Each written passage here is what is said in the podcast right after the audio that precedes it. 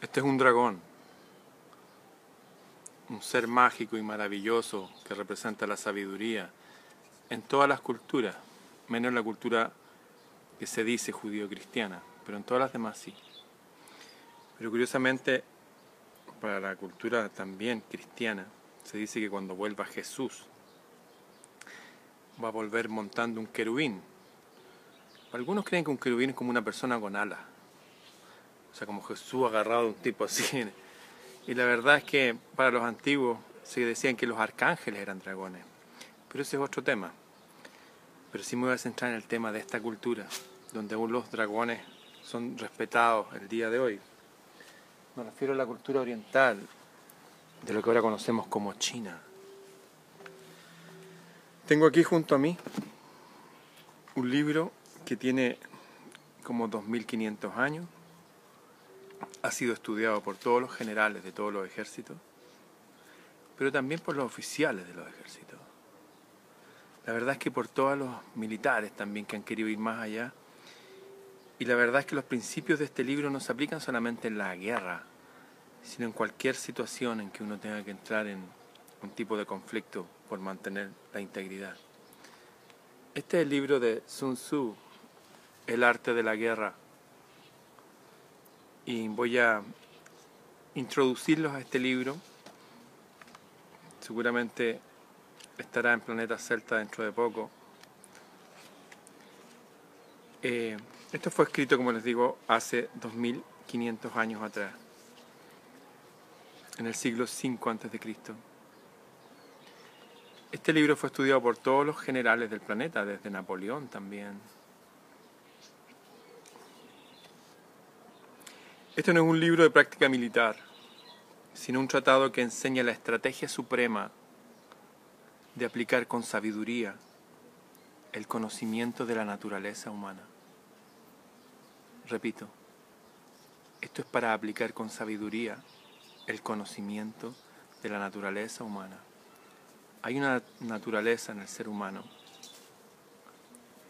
y al parecer no es tan conocida este libro junto a otros más. Pero este libro en particular nos ayuda a entender mejor esa naturaleza. Y no solamente la naturaleza humana en general, sino la naturaleza humana en los momentos de confrontación, en los momentos de peligro, en los momentos de aflicción, en los momentos de ataque, en los momentos en que todo parece perdido. Hola te quedes ahí nomás. Es mi gatita que siempre llega acá. Ya, saluda. Eso, listo. Chao, bye. Chao, chao. Esto no es por lo tanto un libro sobre la guerra. Es una obra para comprender las raíces de un conflicto. Un conflicto con otro país, un conflicto entre vecinos, un conflicto consigo mismo. Es una obra para comprender las raíces del conflicto y buscar una solución. Esto lo extracté del libro, dice, la mejor victoria es vencer sin combatir. Esto se aplica en un montón de artes marciales. Vencer sin combatir. Ganar sin tener que llegar al conflicto. Y esa es la diferencia entre el hombre prudente y el ignorante. Esto que voy a señalar es el principio del libro, uno de los principios fundamentales, y es muy importante eh, aprenderlo, tomarlo, para entender muchas cosas que se están revelando hoy en día. Todo el arte de la guerra se basa en el engaño, en engañar al otro. Así el supremo arte de la guerra es someter al enemigo sin luchar. El arte de la guerra, este libro también fue parte de la formación de los samuráis, de los guerreros samuráis. Estos principios se aplican, como digo, no solamente a los conflictos entre países, entre civilizaciones, sino también entre uno en relación a sí mismo, uno en relación a creencias que, que empiezan a ser reemplazadas por otras, por ejemplo, o faltas de creencia, que no estoy bien afirmado en algo y tengo conflicto y necesito estar en un territorio seguro en lo personal, en lo íntimo. Esto se aplica también en los negocios, en los deportes, en la diplomacia e incluso en el comportamiento personal, para uno llevarse bien con su pareja, uno con su mujer, la mujer con el hombre, sirve para eso, o uno con respecto a sus hijos, o los hijos con respecto a sus padres.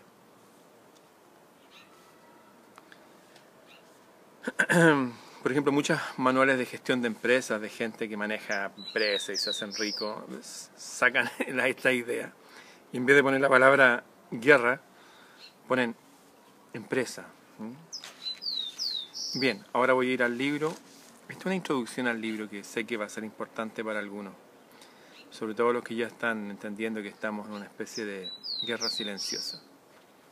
Una guerra que se da en distintos niveles, se da a nivel macro, a nivel de civilización occidental o a nivel planeta. Y cada vez más chico a nivel local, los partidos políticos, los virreyes en el Congreso, que se lo bueno, y hasta a los niveles individuales y personales interiores. Sun Tzu, el autor, dice, la guerra es de vital importancia para el Estado. El Estado, la persona, la empresa se puede llevar. Es el dominio de la vida o de la muerte, el camino hacia la supervivencia o la pérdida, del imperio. Es forzoso manejarla bien. Ahí me acuerdo una escena de una que pasó en el libro La, la Ilíada, la guerra de Troya, cuando el, el rey Ulises no quería participar en la guerra. No le da buena espina seguir a ese otro rey de reyes, pero bueno, había que hacerlo, así que si lo íbamos a hacer, hagámoslo bien. Eso. El combate es inevitable. Si vamos a combatir, combatamos bien, con una sonrisa y con conocimiento. Es forzoso manejarla bien. No es algo como, ah, ya hagámoslo, no, es como, mm, requiere esfuerzo. No reflexionar seriamente sobre todo lo que le concierne es dar prueba de una culpable indiferencia en lo que respecta a la conservación o pérdida de lo que nos es más querido. Y ello no debe ocurrir entre nosotros. Hay gente que, por ejemplo, es indiferente frente a la guerra de la vida y en vez de enfrentarla, se evade y se dedica simplemente a juntarse con otros, hacer visitas sociales, irse de paseo y no enfrentar las cosas. De repente llega la otra etapa de la vida en que uno debe cosechar lo que sembró y uno se da cuenta que no ha sembrado nada por ejemplo, no tiene profesión, no tiene oficio, no tiene amistades, no tiene amor, no tiene un buen carácter, no tiene virtudes. Por el contrario, está rodeado de enemigos, de vicios. Es importante entender esto entonces. Bien, dice que este libro, que hay varios factores que influyen. Lo principal es tener una doctrina ¿Qué es eso para ellos, para esta cultura china de hace 2500 años?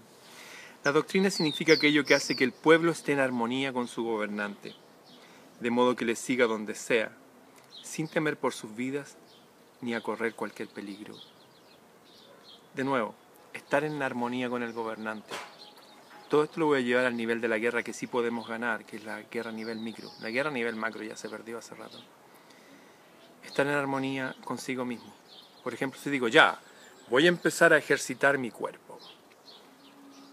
Hacerlo todos los días y si me doy cuenta que no puedo seguir, bajar la intensidad, llegar a un punto de equilibrio que en lo que diga mi mente o mi voluntad pueda ser seguido por el resto de mi ser. O bien, me voy a alejar de estas personas o de estas situaciones o de estos vicios porque no me aportan. Y hacerlo. Eso, lo primero entonces es estar en armonía, si uno está en desarmonía con la cabeza, no va a pasar nada. Van a ser puros escaramuzas de, enfrentar la vida con nuevo, con fuerza, todo, no va a pasar nada. Lo primero entonces es estar en armonía con la cabeza. Dos, lo otro importante es el tiempo. Significa el yin y el yang. Les recuerdo que esta cultura es más críptica. La noche y el día, el frío y el calor, días despejados o lluviosos y el cambio de las estaciones. Entender que hay ciertos momentos en que se pueden ejercer ciertas acciones. Hay momentos para que uno puede podar, momento para sembrar. Las lunas pueden servir. Por ejemplo, hoy día hay luna creciente, la luna está como una uñita, la luna que está en todas las banderas antiguas, la luna que está en esas culturas celtas que las mujeres se las pintaban aquí en la frente. Si se dan cuenta, los animales, los perros, por ejemplo, están más como empoderados. Si hay un perro en una vereda, lo más probable es que no se corra fácilmente, que se quede ahí. De hecho, ellos están buscando unirse, perros con perras. Andan en manada, es más fácil atropellarlos en estos días. La naturaleza está más empoderada. Este es el momento en que algunas culturas eh, encargan hijos o siembran, entender el tiempo, entender que hay un momento para hacer las cosas. A veces guiarse, por ejemplo, ya llega el invierno, es el momento de soltar cosas, como el otoño, por ejemplo. Soltar las hojas como sueltan después. En invierno cae la semilla, es el momento de plantar cosas, y la primavera ya es el momento de alegría, de festejar, y el verano de cosechar los frutos. Eso se aplica a todo tipo de cosas desde hacer negocios, desde sacarse vicio, desde imponerse virtudes, desde empezar a estudiar cosas nuevas. Lo primero es armonía con la cabeza, lo segundo entender los tiempos. Hay momentos de empezar una batalla personal o global. Lo tercero es conocer el terreno. El terreno implica las distancias y hace referencia a dónde es fácil o difícil desplazarse. Y si es campo abierto o lugares estrechos, y esto influencia las posibilidades de supervivencia. Tengo que saber bien claro dónde estoy parado. A veces a lo mejor deseo, oh ya, este año voy a empezar a estudiar. Voy a hacerle caso a eso que dijo Ramón en un video de que hay cursos gratis universitarios. Pero resulta que usted todavía no tiene resuelta la, vivienda o la comida. Entonces hay que saber reconocer dónde uno está situado y empezar. Hay cosas importantes, pero hay cosas urgentes. Lo primero es estar abrigado, tener un lugar donde vivir, tener comida. Y después uno puede empezar a... ¿Cómo se asentó la cultura? Primero vino la, época agrícola y empezó a crecer la, la cultura, la verdadera cultura, no lo que vemos ahora. De hecho, ahora estos ignorantes los llaman culturas, como que hubiera muchas. Y hay una sola cultura, hablo del Ministerio de Cultura de mi país, que se llama Ministerio de las Culturas. La cultura es una sola. Es un plural. Como la palabra Dios, es un plural también. Después de conocer el terreno, el mando. Si yo tengo varias ideas, unas deben ser más sabias que otras. El mando ha de tener como cualidades sabiduría, sinceridad, benevolencia, que nos hace bien, pero coraje, valentía y disciplina. Como les digo, esto se aplica a nivel macro, a elegir a un líder para afrontar un enemigo, y también con respecto a uno. Cuando uno se da cuenta, oye, podría hacer esto y esto otro, y bueno, hay que decir por lo mejor que uno hace, lo que más a uno le gusta, por ejemplo, lo que uno es más diestro, cuando uno tiene que elegir una profesión o oficio, por ejemplo, empezar por eso. Para saber cuál es el buen mando a seguir, hay que reconocer las cualidades en ese mando.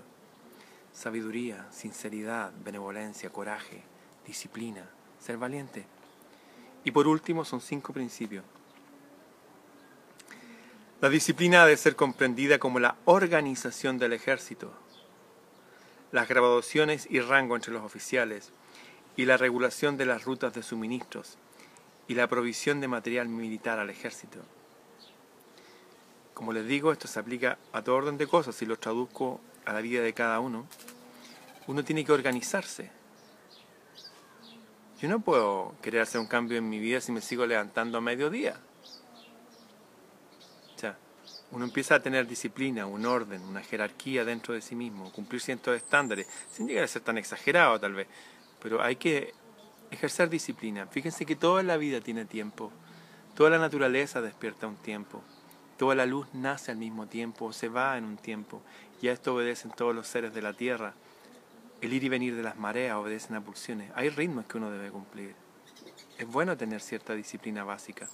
Todos los animales son animales de rutina. Mi gata va, come, después se pone a lavarse, hace una vueltecita, está ahí y se duerme. Y tiene su lugar donde se echa. Y esas rutinas estructuran la vida. Es el esqueleto por donde pueden llegar cosas imprevistas, agradables, por ejemplo. Y hacer cambios en la rutina que sean beneficiosos, sean auspiciosos, se nos llenen en todo sentido. Pero hay que tener disciplina y hay que tener un orden. Estos cinco factores fundamentales han de ser conocidos por cada general, por cada oficial. Traigámoslo a nuestro terreno por cada ser humano. Aquel que los domina, vence. Aquel que no, sale derrotado. Por lo tanto, al trazar los planes han de compararse los siguientes siete factores. ¿Qué dirigente es más sabio y capaz? ¿Qué comandante posee mayor talento? Aquí empieza a hablar específicamente del ejército. Uno siempre debe estar evaluando, oye, estuvo bien lo que hice. Estuvo bien que me dedicara, no sé, pues, a, estudiar este arte, oficio y no este otro que también me gustaba, pero en realidad este otro era más un hobby. Este realmente me da todas las satisfacciones y me reporta la energía material que me da todo el sustento para desarrollarme espiritualmente y mentalmente en este mundo, etc. Fue bueno invertir en ese computador y no invertir en esa otra cosa que no me iba a servir tanto. Con el computador he aprendido, etc. Aprender a, también a, pasar revista a lo que uno hace y subir de nivel ciertas iniciativas y otras dejarlas más abajo, de poner rango, de categorizar en lo que uno hace. Voy a repetir esto, porque esto es muy importante entenderlo. El arte de la guerra se basa en el engaño. Por lo tanto, cuando es capaz de atacar, ha de aparentar incapacidad. Cuando las tropas se mueven, aparentar inactividad. Si está cerca del enemigo, ha de hacerle creer que se está lejos. Si está lejos, aparentar que se está cerca. Poner cebos para atraer al enemigo. Golpear al enemigo cuando está desordenado prepararse contra él cuando está seguro. Bueno, todo esto se basa en el engaño, el arte de la guerra. Y a veces uno mismo tiene que, entre comillas, autoengañarse en el sentido, por ejemplo, una vez hablé de un libro que se llama La conquista de la voluntad del psiquiatra Enrique Rojas, que lo subió a Planeta Celta. Hay mucha gente, por ejemplo, que en estas épocas se compran máquinas de ejercicio y empiezan y se compran hasta un uniforme, no sé, pues, zapatillas nuevas. Y hacen ejercicios un día y después al otro día y después ya, y no más. Y eso se debe a simplemente que la persona no conoce el arte de la guerra, no conoce cómo funciona. Y lo que se ha de formar primero es el hábito. Hay que como autoengañarse. Por ejemplo, si quiero hacer abdominales o hacer barra o lo que sea, o salir a correr yo digo, ya, voy a hacer 500 abdominales, voy a hacer 100 barras, la verdad es que no va a pasar nada. Voy a correr todos los días 20 kilómetros. No. A veces es mejor hacer 3 abdominales o una barra y caminar una vuelta a la manzana. Y después que uno hace eso seguido, lo que es fácil para la voluntad humana, después uno va aumentando gradualmente el, nivel. Ya hago más abdominales, hago más barras, doy más vueltas a la manzana. Entonces, para eso uno tiene que, entre comillas, autoengañarse también. Cuando se atacan los vicios, uno los ataca cuando están desordenados. Uno a veces produce desorden en eso, alejándose de las amistades, entre comillas, que uno les promueven situaciones que a uno no le aportan. O sea, uno ha, saber, ha de saber cuándo actuar y cuándo no. Si las tropas enemigas se hayan bien preparadas, intenta desordenarlas. Si están unidas, siembra la disensión entre sus filas. Ataca al enemigo cuando no está preparado. Bueno, aquí voy a hacer un alto y les voy a decir que a nivel de macro guerra, a nivel país, así nos tienen ahora todos desordenados, disensión entre nosotros, divididos. Fíjense que antes de hacer la famosa subversión inglesa, más conocida como Revolución Francesa, se tradujo este libro, un monje jesuita y crearon la izquierda y la derecha en política. Y así hasta el día de hoy nuestros países están divididos y van a llevar décadas divididos, ya han habido guerras civiles, ya han habido dictaduras, ya han habido asesinatos. Entender esto también nos ayuda a entender ahí afuera, a nivel macro, lo que está pasando. Que es doloroso a veces, pero es difícil ya ganar en esas guerras tan grandes. Pero lo interesante es que podemos ganar en la microguerra aplicando esto. Lo que acabo de leer fue simplemente o sea, resumir, fue el primer capítulo, fueron dos páginas, dos páginas del arte de la guerra. Voy a seguir con esto en algún otro momento. Se los recomiendo y se los recomiendo leer así. Voy a terminar con esto, con el resumen del capítulo número 2. En la vida, en la guerra, en una relación, de pareja, en lo que sea, triunfan aquellos que saben cuándo luchar y cuándo no. Si uno se dedicara todo el tiempo a combatir los males de este mundo, no quedaría tiempo para hacer el bien. Uno sinceramente combatiendo se transformaría en un personaje amargo para sus amigos, pareja, familia, porque siempre andaría con esa vibra de la lucha y la lucha y la lucha. Y la vida no es así. Han habido momentos peores que este. La peste bubónica en Europa, por ejemplo, las guerras mundiales, el oscurantismo, la persecución de brujas y brujos. En fin, triunfan aquellos que saben cuándo luchar y cuándo no. Hay un momento en que uno tiene que divertirse, hay un momento en que uno tiene que amar a su mujer, o la mujer a su hombre, a su amante, a quien sea. Hay, que amar, hay que comer, hay que disfrutar, hay que estar con amigos, hay que jugar. Mi gatita en este momento está con un gatito igual a ella, negrito, que llegó, le viene a cantar canciones, y ella se aleja y anda con él ahí, están los dos. Es momento de aprender a ver los tiempos y vivir en esos pulsos de la vida, momento de avanzar y de retroceder, como las mareas, como ir y venir de los astros, como ir y venir del sol. No hay que estar siempre en lucha, no hay que estar siempre solamente disfrutando y conversando con amigos, yendo de paseo. Hay que tener un equilibrio. En la vida vencen quienes saben cuándo luchar y cuándo no. Dos, los que saben discernir cuándo utilizar muchas o pocas tropas. ¿Cuánta energía le tengo que poner a esto? Me acuerdo cuando empecé a estudiar guitarra, había tipos que estaban ensayando 10 horas. Pero perdían la vida. Quiero transformarme en un asno, como decía Paco de Lucía. O quiero tocar guitarra para disfrutar y vivir. Yo no quiero ser un hombre que toque como una máquina. En esta época en que hay máquinas que tocan como los hombres. Quiero disfrutar. Eso, saber cuánta energía le pongo a un proyecto. Hay gente que le pone toda la energía a su pareja. Ay, sin ti no vivo y me muero. No, o sea, no es así. Triunfan aquellos que saben discernir. Saben cuánta energía o no ponerle un proyecto. Triunfan aquellos que tienen tropas cuyos rangos superiores e inferiores tienen el mismo objetivo. O sea, aquel que, por ejemplo, volviendo a ese ejemplo de hacer ejercicio, aquel que logra disfrutar de lo que está haciendo, que lo que mi mente dice, lo que estoy haciendo y las sensaciones que siento, cuando todo está en armonía, todos mis niveles, todas mis jerarquías de, de voluntad, eso es disfrutar, disfrutar.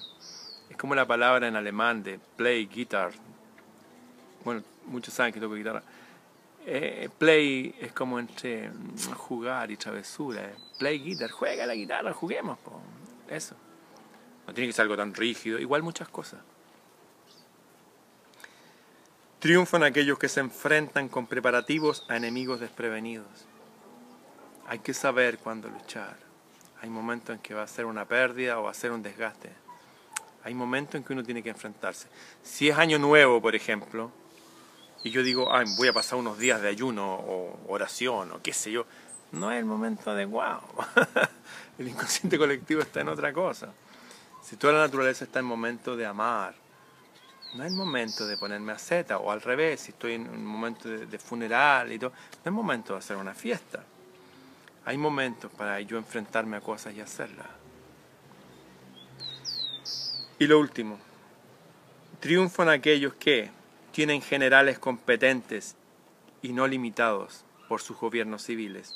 Dicho de otra forma, si voy a tomar una decisión, tengo que hacerla con poder en mi vida. No tengo que ponerme a divagar, no, que en realidad, ¿y qué dirá mi amigo, mi amigo? No, yo decido con respecto a mi vida, no con lo que digan otros. Yo soy el general de mi ejército. Estas son las cinco maneras de conocer el futuro vencedor, entonces. ¿Las podríamos repetir? Seguro que no. A lo mejor es necesario ver el video de nuevo, a lo mejor es necesario descargar el libro para los que se sientan llamados a hacerlo. Bien, si conoces a los demás y te conoces a ti mismo, ni en 100 batallas correrás peligro. Yo lo tengo subrayado ahí. Les aconsejo eso. Cuando lean esto, subrayen, escriban. La memoria funciona así. Ahí fue un resumen de los dos primeros capítulos. Son 13 capítulos. Mi número de la buena suerte. Bien, eso fue Sun Tzu el arte de la guerra. Se aplica para todo. La guerra a nivel macro está perdida, a nivel micro no, a nivel personal no. Bien, nos vemos. Chao gatita.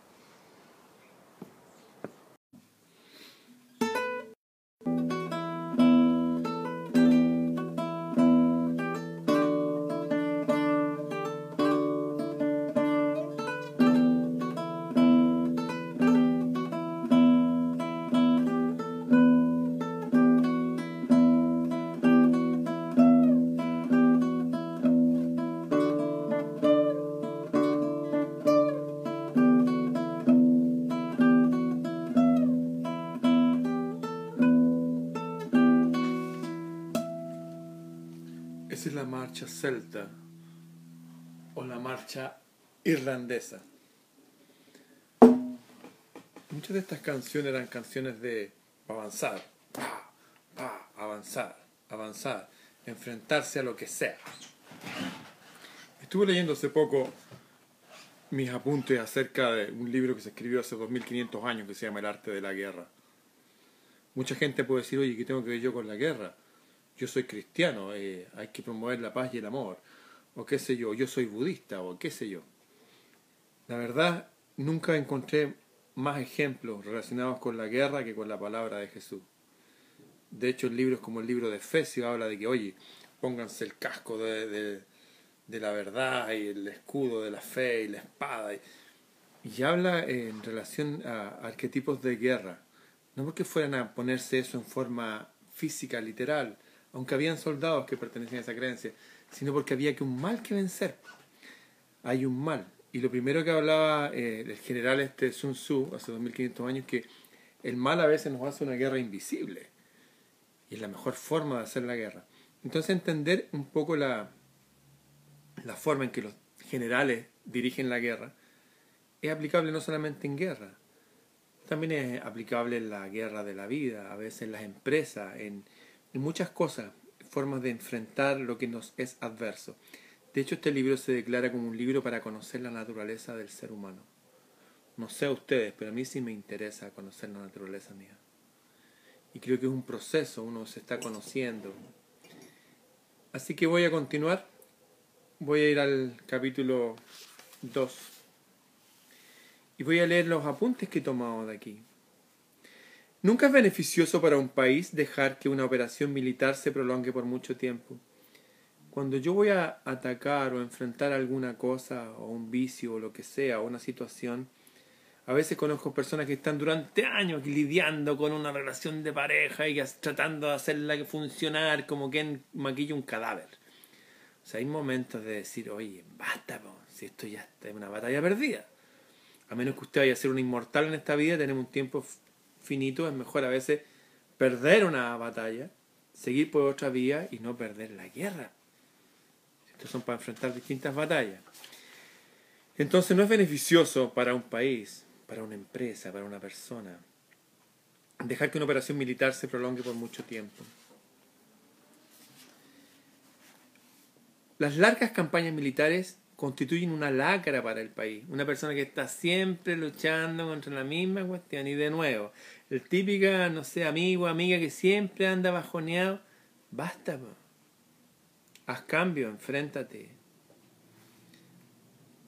En consecuencia, un general inteligente, hablando de, a veces cuando el enemigo es muy fuerte, dice que uno tiene que debilitar al enemigo. Hoy día subí algo de ajedrez, que lo mencioné hace un tiempo, conté la historia del ajedrez y conté la importancia del ajedrez. De hecho, los vikingos hablan de que después del Ragnarok, de la batalla del fin del mundo, batalla que está mencionada en todas las religiones, ¿eh? dice que la gente buscará las piezas de oro para jugar el ajedrez. No, unas piezas de oro para jugar ajedrez. Todos jugaban ajedrez, todos tenían un juego que aparte de ser juego, nos enseñaba a través de la metáfora lúdica situaciones en las que uno tiene que enfrentarse en la vida y no saberlo no nos va a permitir enfrentarnos, o dicho de otra forma, si no nos damos cuenta cómo es nuestra naturaleza y cómo es la vida, probablemente hay una batalla que estamos perdiendo. Aquí hablaba que no hay batallas que tienen que mantenerse mucho tiempo, y a veces es interesante Desproveer al enemigo de sus alimentos. Yo recuerdo cuando era adolescente, dije, yo no quiero fumar marihuana como esta gente, porque vi que mis amigos más amados y más inteligentes se estupidizaban, y yo fumaba también. Dije, yo no quiero hacer esto, y tampoco voy a fumar cigarro. Y me acuerdo que pedí ayuda al cielo porque no tenía la voluntad de dejar de fumar cigarro, por ejemplo. Y no podía, esa es la verdad, no tenía la voluntad tan fuerte como para hacerlo. Y simplemente me arrodillé y creo que fue la primera vez que dije en serio, dije para arriba, oye, si existes, ayúdame. Y agarré mis cigarros, los boté y de hecho corté relaciones así, con un montón de amistades, gente muy simpática, pero que en realidad no, no me aportaban. Nos podíamos reír, pero reír de tonteras, de estupideces. Y yo quería avanzar en la vida. Entonces lo que hice fue cortar al enemigo, que era mi vicio, no eran las personas, las personas cada uno tiene sus procesos, de sus alimentos. Corté esa situación en que me era más fácil fumar, recuerdo que fue un año nuevo, y no salí. La gente salía a darse abrazos en esa época, todas las casas. No, no salí. Y funcionó, con ayuda de arriba. Forma, una forma entonces de enfrentar a un enemigo es no alimentarlo, no alimentar, cortarle los suministros, cortar aquello que hace crecer al enemigo, sea un vicio, sea una relación, sea lo que sea. Con respecto a recompensar, miren esto, esto tiene que ver como a veces en, los ejércitos, vuelvo a insistir que esto se aplica en la vida personal, a veces uno va y recompensa a un, oficial o un soldado por lo bien que lo hizo. ¿Esa recompensa se ha de dar siempre por cualquier cosa? Si recompensas a todo el mundo, no habrá suficiente para todos. Así pues, ofrece una recompensa a un soldado para animar a todos los demás. Por ejemplo, si yo estoy generalmente haciéndole notar o haciéndome notar, ¡ay, qué bien lo hice! y celebrando cada triunfo, es como que voy a ser como tan autocomplaciente que en el primer tropiezo que tenga o que no me salga tan fácil la cuestión en lo que tenga que enfrentar, me puedo amargar. Hay que dejar el momento de celebrar y los premios para cuando sea realmente una necesidad o algo digno de destacar, de señalar. Si no, uno se vuelve autocomplaciente. Es como cuando es complaciente con los hijos. Ay, mijito, qué, qué bien lo hizo y siempre un regalo. Y lo acostumbra a eso. Es como, no está bien. Yo creo que el bien basta, basta hacer el bien como recompensa propia. No es necesario que inmediatamente venga algo bueno, que todos reconozcan lo bien que lo hice, o recibir un premio por cada buena acción. No. Miren esto que interesante. Los soldados prisioneros deben ser bien tratados para conseguir que en el futuro no luchen contra ti. Muchas veces aquí en Internet se da que una persona no piensa como uno y uno lo toma como enemigo. Y generalmente uno está en posturas diferentes. Está a las antípodas. Pero si uno lo trata bien, esa persona puede razonar con uno y puede considerar con uno. Considerar una palabra preciosa que significa con, juntos, siderar, mirar el cielo. Que podemos mirar desde la misma, con la misma perspectiva las cosas. No hay que tratar mal a la gente. A veces sí hay que ponerse duro y firme. Yo lo he hecho. Y he asustado a gente. Y también me he asustado yo haciendo. Eh, pero estoy hablando de tratar bien a la gente. Hacer al enemigo un amigo. Si utilizas al enemigo para derrotar al enemigo, serás poderoso en cualquier lugar donde vayas. Hay gente que anda siempre viendo, ay, tú eres de izquierda o de derecha, y tú pensás, y entonces tiene que ser esto otro. Gente que ve como en blanco y negro todo. La verdad es que el enemigo, a esta altura del partido, lo que puedo decir el enemigo mío es un espíritu, no una persona, es un espíritu, es una, es una corriente de filosofía, de pensamiento que tiene mil caras y que se encarna en personas, en sistemas, en filosofía, en sistemas económicos, políticos, religiosos. Así pues, lo más importante en una operación militar es la victoria. La cuestión es ganar, avanzar, avanzar por la verdad, por estar en paz. nadie quiere ser millonario, no interesa. Quiero vivir en paz, en armonía, eso. Disfrutar, tener amor, eso. Un ejército es como el fuego. Si no lo apagas, se consumirá por sí mismo. Uno tiene que ser súper inteligente para usar la energía de la vida. La vida pasa de verdad que pasa súper rápido. A veces hay que actuar rápidamente, a veces hay que evitar, hay que saber ver, estamos manejando una energía, que es la energía de la vida. Este es el segundo capítulo. Son poquititos, voy a ver cuánto avanzo sin que avance mucho el tiempo y continúo. Eh, este es el capítulo 3. Es muy importante ganar sin violencia. Ganar sin violencia. A veces cuando uno gana violentamente una discusión o lo que sea, uno queda con esa vibra y uno se lo lleva después. Y hay mucha gente que se enferma de eso. Se enferma de esas energías negativas que fuertes que larvan dentro de uno. Estar en paz no constituye una meta, constituye una forma de vivir. Es cierto que a veces uno tiene que enfrentarse con firmeza, pero estar en paz tiene que ser la tónica. Y para eso es necesario a veces saber súper inteligentemente cómo ganar sin violencia. Los que consiguen que se rindan los ejércitos ajenos sin luchar son los mejores maestros del arte de la guerra. Los guerreros superiores atacan mientras los enemigos están proyectando sus planes. Luego deshacen sus alianzas. Lo primero es ganar sin pelear. Es como lo que se hace ahora. Inteligentemente, por ejemplo, sacaron una moneda mundial el 15 de agosto de 1971 sin respaldo en oro. Se llama dólar. Volvieron a los ejércitos contra sus propios pueblos diciéndole, oye, hay un mal en, el continente. Miren esa isla que se llama Cuba. Ese mal va a prender a todos lados. Están apoyados por eso, que son más malos que son los rusos. Y con eso justificaron un montón de alianzas con los ejércitos que están eh, unidos a las logias masónicas. Hicieron una escuela en Panamá y lo, les dieron vuelta el cerebro para que volviera a los ejércitos contra sus propios pueblos. Los ejércitos no se volvieron contra sus propios pueblos de malos que eran. Los volvieron así. Les pagaron. Y aquellos que estaban bien despiertos y que no quisieron meterse, los asesinaron, como el general Prats, asesinado por un agente de la CIA, Michael Townley, y su esposa entrenada en Israel. Ahí tiene una aplicación de esto a nivel macro, ¿se dan cuenta? Eso ya batalla no podemos hacer nada. Pero sí a nivel micro. Porque esta está aquí en la Tierra un, rato nomás, de aquí nos vamos todos. Esto es una escuela. Bien. Uno estar en paz, sino atacar a los enemigos, haciéndolos aliados. Hay muchas formas de hacerlo. La guerra silenciosa habla aquí que es la mejor forma. La peor táctica es atacar una ciudad. Asediar, acorralar una ciudad solo se lleva a cabo como último recurso.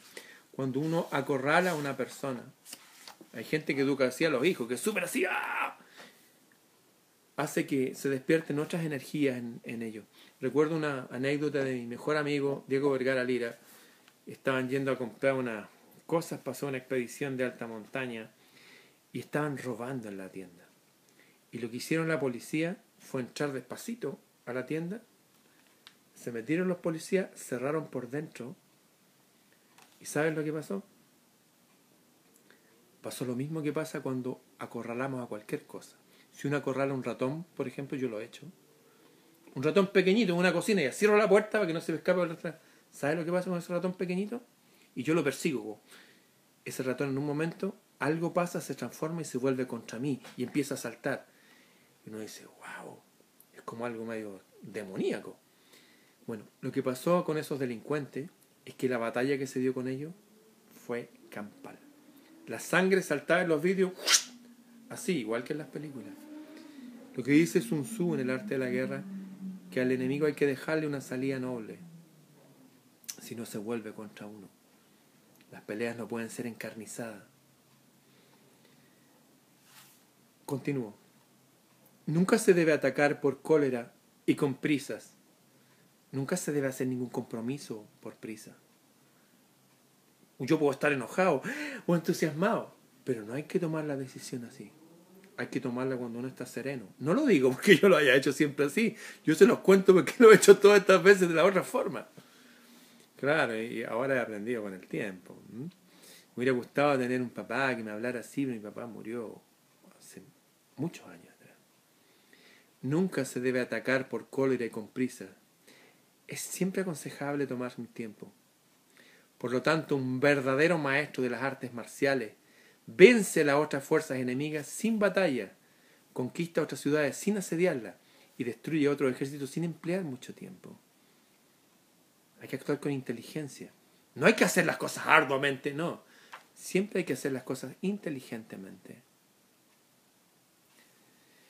Un maestro experto en las artes marciales deshace los planes de los enemigos, estropea sus relaciones y alianzas, le corta los suministros, bloquea su camino venciendo mediante estas tácticas sin necesidad de luchar.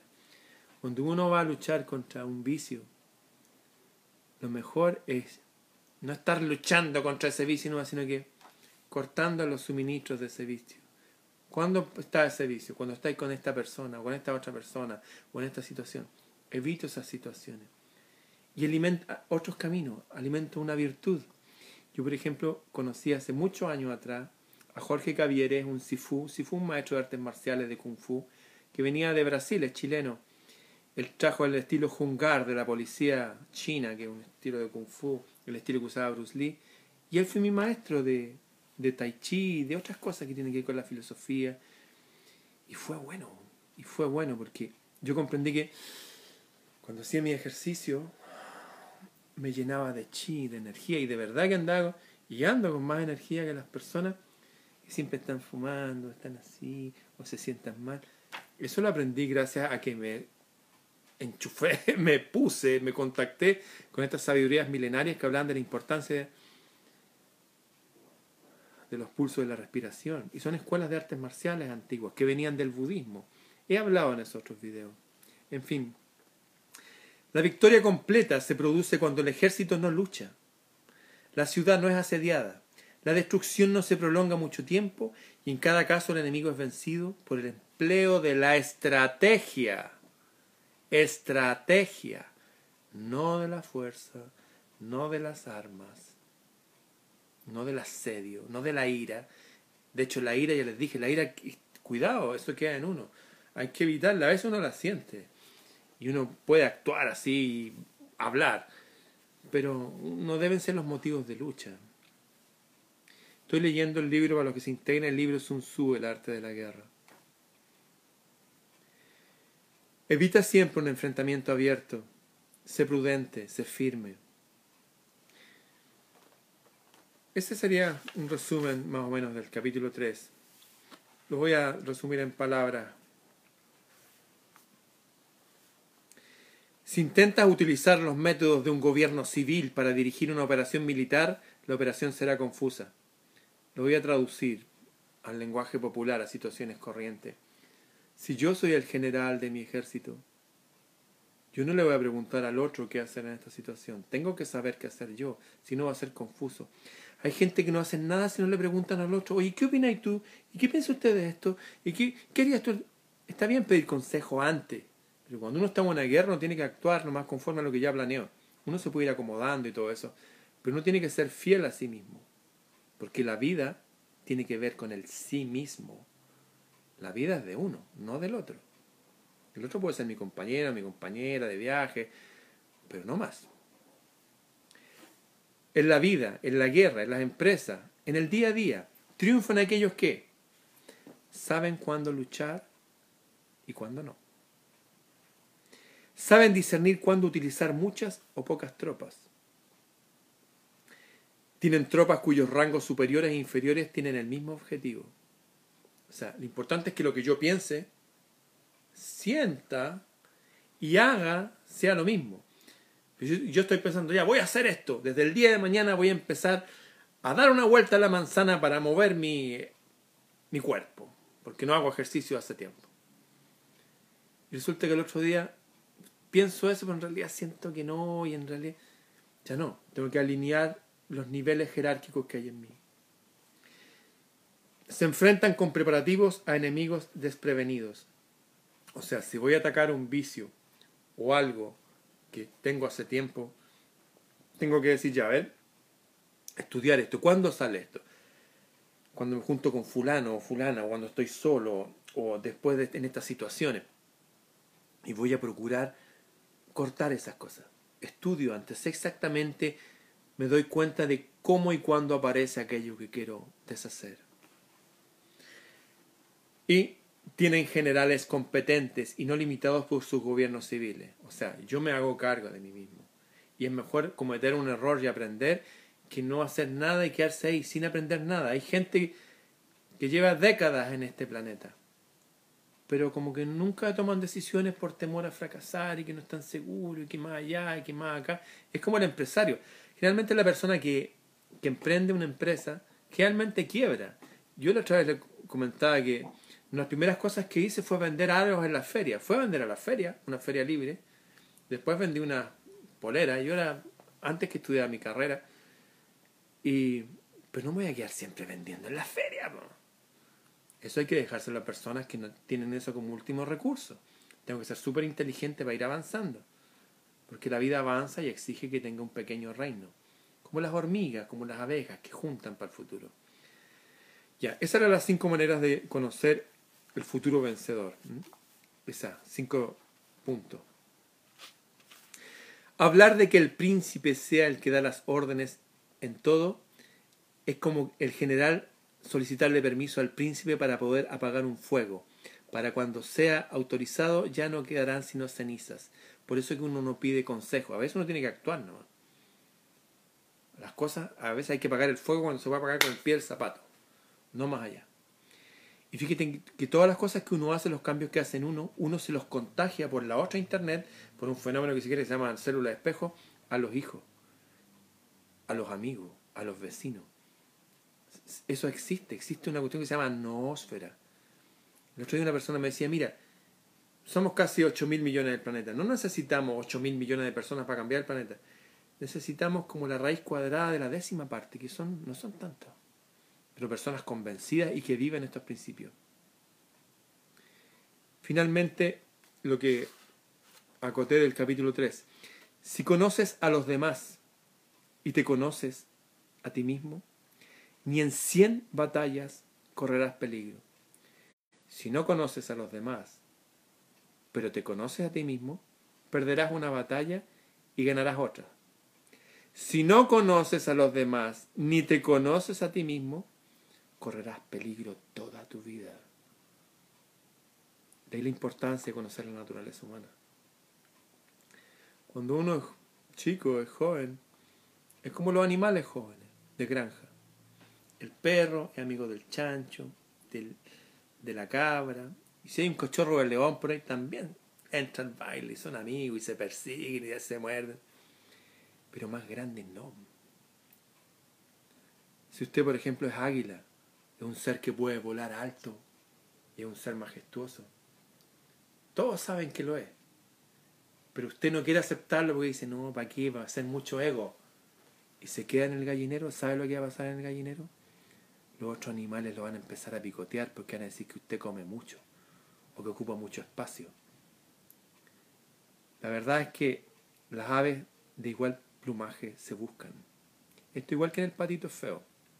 El patito feo nació y trató de ser gallina, trató de ser gorrión, y lo hacía de verdad, de corazón, y por ahí veía a los cisnes y decía, pero ¿cómo es? Wow, esos animales ni siquiera los voy a mirar porque son demasiado hermosos y son demasiado... y andan en el agua, y andan en la tierra, y andan en el aire. O sea, no son como la gallina, no son como el chan. Finalmente, después que sufrió tanto, tanto, tanto, se dio cuenta el patito feo que era un cisne. Al reconocerse a sí mismo. Bueno, este libro, Sun Tzu, del cual acabo de resumir el tercer capítulo, que saben que de nuevo el tercer capítulo son dos páginas y la mitad de esta. Y creo que ya he hablado como 20 minutos, no sé. Todo tiene que ver con eso. En la vida triunfan aquellos que se conocen a sí mismos. Todos los grandes maestros de la antigüedad han hablado del conocerse a sí mismo, conócete a ti mismo. Es más, en los templos de la Grecia antigua, que de ahí viene nuestra cultura, decía, habían dos columnas, decía, conócete a ti mismo, y de la otra decía, y conocerás a los dioses y al universo. Todas estas cosas que hablan entonces de cómo enfrentar batallas o guerras. Una persona me escribía, hay una señora, que sé yo, es una señora mayor, no tengo idea. Me decía, ay, sí vi la saga de los vikingos, pero me parecieron muchas muertes, me decía. Claro, ella seguramente vio la serie Vikingos y vio unas cosas hollywoodenses. No, yo hablaba de la saga de los vikingos, de, la, esas personas que trabajaban el oro y la plata y llegaron hasta América y que eran sabios y eran valientes y tenían mucho arte y ciencia y qué sé yo todas las grandes culturas antiguas tuvieron que enfrentar la guerra, enfrentar el mal visible ahí al otro lado. Pero la verdad es que el mal a veces estaba visible aquí entre la propia ciudad o en la propia familia. Y la verdad es que el mal está en uno. Está el vicio peleando contra la virtud, el lado oscuro contra el lado luminoso. Sagas como esa la podemos encontrar hasta en la Guerra de las Galaxias. Ese fue el capítulo 3 entonces de Sun Tzu, el arte de la guerra. Será hasta otro día. Nos vemos. Hola, titulé esto Veamos noticias porque lo que voy a hacer, voy a presentar a un noticiero, un noticiero de verdad de la televisión argentina, mm, del cual me he nutrido, nos hemos nutrido muchas personas y también de alguna forma he colaborado, alguna vez pusieron algo que traduje de Nigel Farage, de, el primero que dijo, se enfrentó al presidente del Parlamento Europeo y le dijo, a ustedes no los eligió nadie y están controlando los países y los están disolviendo. Ustedes están haciendo lo que quieren, ustedes obedecen a una cámara secreta de personas súper oscuras. Lo enfrentó. Por ahí voy a poner un link después de Nigel Farage, que se provocó, entre otras cosas, que Inglaterra se saliera de la Comunidad Económica Europea, el famoso Brexit. Eh, quiero poner este link porque van a salir cosas interesantes, importantes, como que datos, datos, por ejemplo, un día como hoy, hace 73 años, eh, capituló Japón. Eh, después de la guerra, eh, hoy día Japón se rindió incondicionalmente, pero los países aliados tomaron control de Japón hasta el día de hoy. Lo que pasó también con, con Alemania, Italia. Lo interesante de esto es que las bombas que tiraron, por ejemplo la que tiraron en Nagasaki, y esto no lo comentan, la tiraron sobre la catedral, catedral cristiana, católica, más grande de Oriente. Tomaron la catedral como punto de referencia para tirar la bomba. Y mataron, bueno, a varios miles de sacerdotes y monjas y monjes y comunidades de civiles completos. Nadie habla de eso. Siempre hablan de que los malos fueron el fascismo de Italia y, y los nazis, qué sé yo, y el militarismo japonés. Y nadie habla de estos otros tipos, los que controlan nuestros países, hasta el día de hoy. Generalmente la guerra no la, no la pierden los peores y no la ganan los mejores. Entonces creo que el resumen de hoy día de noticias va a ser muy importante para para los adultos. Hay mucha gente entusiasta que dice, ay, qué lindo tu mensaje y todo eso. Pero la verdad, así como están las cosas, eh, es mejor empezar a ocuparnos cada uno de nosotros mismos, a informarnos, no depender de una sola fuente de información, tener varias fuentes de referencia, examinarlo todo, retener lo bueno, en la multitud de consejeros está la sabiduría. La sabiduría no está en una persona, ni en un grupo, ni en nada. La sabiduría está esparcida aquí y allá. Entonces quería proponerles como ejercicio de adultos, ¿ah? de seres humanos pensantes, que veamos las noticias. Yo voy a poner el link seguramente a continuación del título, tengo que terminar este video y pegarlo ahí, o en los comentarios. Como estos videos los estoy subiendo a YouTube porque me han censurado muchas veces por incitación al odio, según ellos. Han sido las dos veces que he hablado a favor del amor hombre-mujer y me han dicho que por eso incito al odio. Es que extraña la gente. Ayer hablé algo que pasó en Estados Unidos, la marihuana K2, me conocía como Spice, que es una marihuana sintética que ayer afectó a 86 personas en tres horas. Son personas que no pesan tanto para la población de ellos, porque son negros, son de gente sin recursos y para ellos no valen y se las regalan esa marihuana. Lo que hace esa marihuana es crear adicción instantánea, adicción instantánea para siempre, y los vuelve zombies en su actitud corporal y tus zombies. Sí, tal como suena. Pero no unos zombies que hayan atacar a otros, no por ahora al menos. Sí, zombies para sí mismos. Y de esos 85 murieron dos. Produce ataque espasmo, al corazón colapsa. Mucha gente habló a favor de la marihuana. Yo creo que está bien que la usen como algo una vez a las 500. Pero entiendan que no es lo mismo tomarse un vaso de vino con el almuerzo o medio vaso, unas par de copas de champaña en celebración, que estar fumando marihuana todos los días. Y lo que están haciendo ahora el sistema es crear a gente imbécil que no piense. Porque los adultos que fuman marihuana pueden, van a seguir con sus cosas.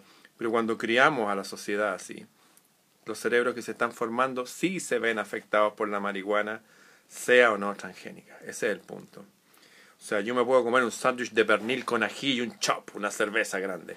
Pero yo no le puedo dar un sándwich de pernil a un, a un bebé y meterle un chop con un embudo en la boca, ¿cierto? Mucha gente hablaba de que como estas madres a veces le dan vino a, las, a los bebés, a las guaguas, le dicen aquí, para que se queden dormidas y no molesten.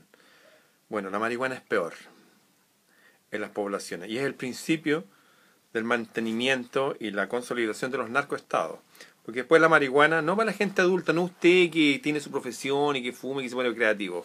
No, no le hablo a usted, usted no me interesa, la verdad. Usted es un hombre, usted es autónomo. Me interesa la gente, las nuevas generaciones. Antes que darle marihuana recreativa hay que darle buena alimentación en la infancia. bueno, voy a dejar. Hoy día hice una fogata afuera, me cociné al fuego, que un poco ahumado. Voy a dejar entonces este link de TLB1, Televisión Argentina, programa de, de ahora, de hace una semana atrás, donde hay muy buen resumen de lo que está pasando en nuestro país y el mundo y cómo las personas que nos dirigen, entre ellos Teresa May, Teresa May, la Teresa May de, de Inglaterra, cómo ella está a favor que los pedófilos condenados por pedofilia, pero gente famosa, rica, de la élite, que después que pasara la condena, que tuvieran derecho también a adoptar niños, porque en realidad si no sería atentar contra sus derechos humanos y, hay que cuidar los derechos humanos de esta gente. Bueno, Voy a dejar el link a continuación entonces. Lo voy a pegar al lado del título seguramente. Y también en los comentarios. Y, ah, la gente que me dice que no lo puede ver en vivo porque lo que sea, tengo una página en YouTube que se llama Bitácora del Sur. Bitácora del Sur en YouTube, donde subo todos estos videos que ya he hecho como, no sé, varios cientos. Ahí están, los que quieran compartir. Y busquen más gente que esté hablando yo, este portal de noticias TLB1 me gusta mucho. No es que cada cosa que digan, no, pero hay hartas cosas muy interesantes, muchas. También hay un programa también de TLB1 que se llama La Brújula, que lo dirigen dos jóvenes. También hay mucha información interesante ahí. Bueno, les recomiendo TLB1 de Argentina, toda la verdad primero. Y a continuación entonces voy a pegar el link. Esto es para adultos o jóvenes también interesados en ocupar un lugar importante en la vida personal de cada uno. Estamos en guerra, por raro que suene, estamos en guerra. Nos están atacando hace tiempo por toda vía posible. Y cuando digo todavía, es todavía posible. Desde el agua que bebemos, las radiaciones que llegan por todos lados, las programaciones televisivas, la letra que viene de las músicas. Ayer hablaba una mujer en España, decía, una soprano decía, ¿cómo es posible que estas mujeres imbéciles acá lo hubiéramos dicho en Chile, estas mujeres huevonas latinoamericanas, les pongan reggaetón a sus hijas. Y lo decía así, que hay gente que no piensa, con letras de que ya, que el tipo me va a bajar los calzones y me va a penetrar. Niñitas chiquititas hablando y la mamá aplauden y le celebran. Estoy hablando al, al, grueso de la población latinoamericana, que la, la mayoría es mediocre en el sentido no están desarrollados, no alcanzaron a desarrollarse totalmente. Es gente limitada, es la verdad. Y hay que cuidar a esa gente, porque son la mayoría de nosotros. No, les ponen cosas para degradarlo aún más. ¿Qué va a hacer esa niñita que canta reggaetón a esa edad cuando tenga 12 años? Pues ya va a estar embarazada, se la va a llevar el tipo al motel. Nos están atacando por toda vía posible. Esa es la verdad. Estas cosas que propuso el amigo de la masonería, este expresidente de, de Uruguay, que hoy está el abuelito bueno, debe tener cosas excelentes como muchas personas pero también está en, connivencia con las élites. O sea, si empezamos a investigar, vemos más allá, cuando la marihuana sea libre, vamos a tener a toda la gente estupidizada. ¿Qué hace la marihuana? Ciertamente ayuda a que la gente no tenga estrés, porque les apaga el prefrontal. Los tranquiliza. Pero no solo los tranquiliza, los ahuevona, los, hace que baje su nivel intelectual. Y cuando el cerebro se está formando, eso es una atrofia cerebral. Si usted es adulto y fuma marihuana y no le hace nada que bien por usted, usted es una persona súper fuerte. Pero la mayoría de la gente no es como usted. Eso. Si yo me puedo tomar varias cervezas y no me pasa nada, yo no voy a tomar cerveza así delante de los niños y no voy a andar promoviéndole que todos tomen harto. No, yo soy así, soy más fuerte. Las opiniones que yo he estado dando es a favor de esa gente que se está formando, de las nuevas generaciones. Ellos no son el futuro de la humanidad, somos nosotros, si les dejamos un buen mensaje a ellos.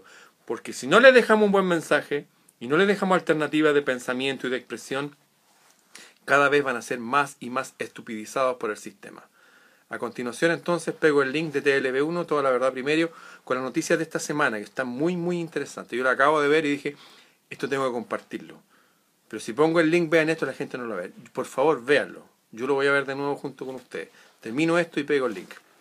Hasta más rato.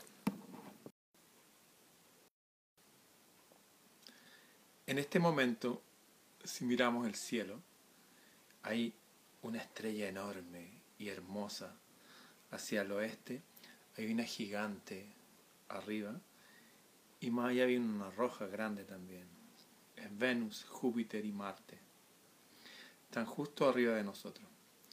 Y escribí una nota que dije que cuando estuviera Júpiter arriba iba a anunciar algo. Les quiero contar algo. Esto que tengo aquí es una vela. Los antiguos persas llamaron a esto eh, luz por primera vez. Le decían Masta. Y a su dios Aura Masta. Dios es luz.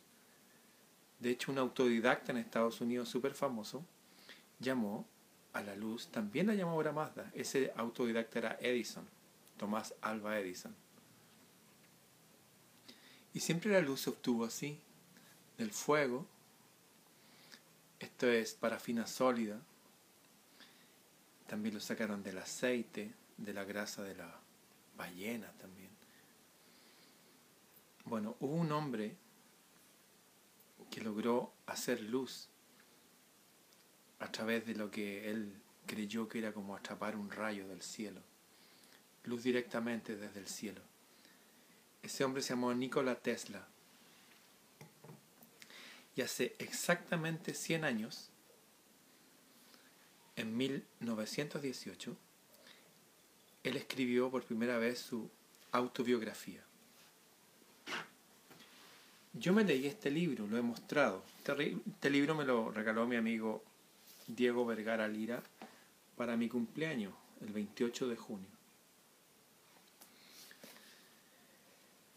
En fin, leí este libro y al leerlo me enteré que este es un libro en relación a otro libro, que es la autobiografía. Este es un libro que escribió un autor que tomó notas de su autobiografía y le agregó fotos y cosas así, y hizo un libro bien lindo. Pero yo quería la autobiografía. Y este libro ya era un libro con, bueno, tiene un valor, no es un libro económico. Y la autobiografía también es como, de hecho es difícil de encontrar. Bueno, me la conseguí y averigüé eso, de que hace 100 años fue que la escribió y que recién se publicó en 1919 por una revista científica. Eh, Tesla era como el Leonardo da Vinci de la época. De hecho, una vez le preguntaron a, al premio Nobel de física a Einstein qué, qué se sentía ser el hombre más inteligente del mundo. Y Einstein dijo, no sé, habría que preguntarle a Nikola Tesla.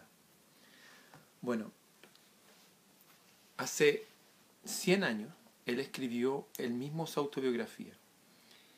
Y yo la hice audiolibro en español.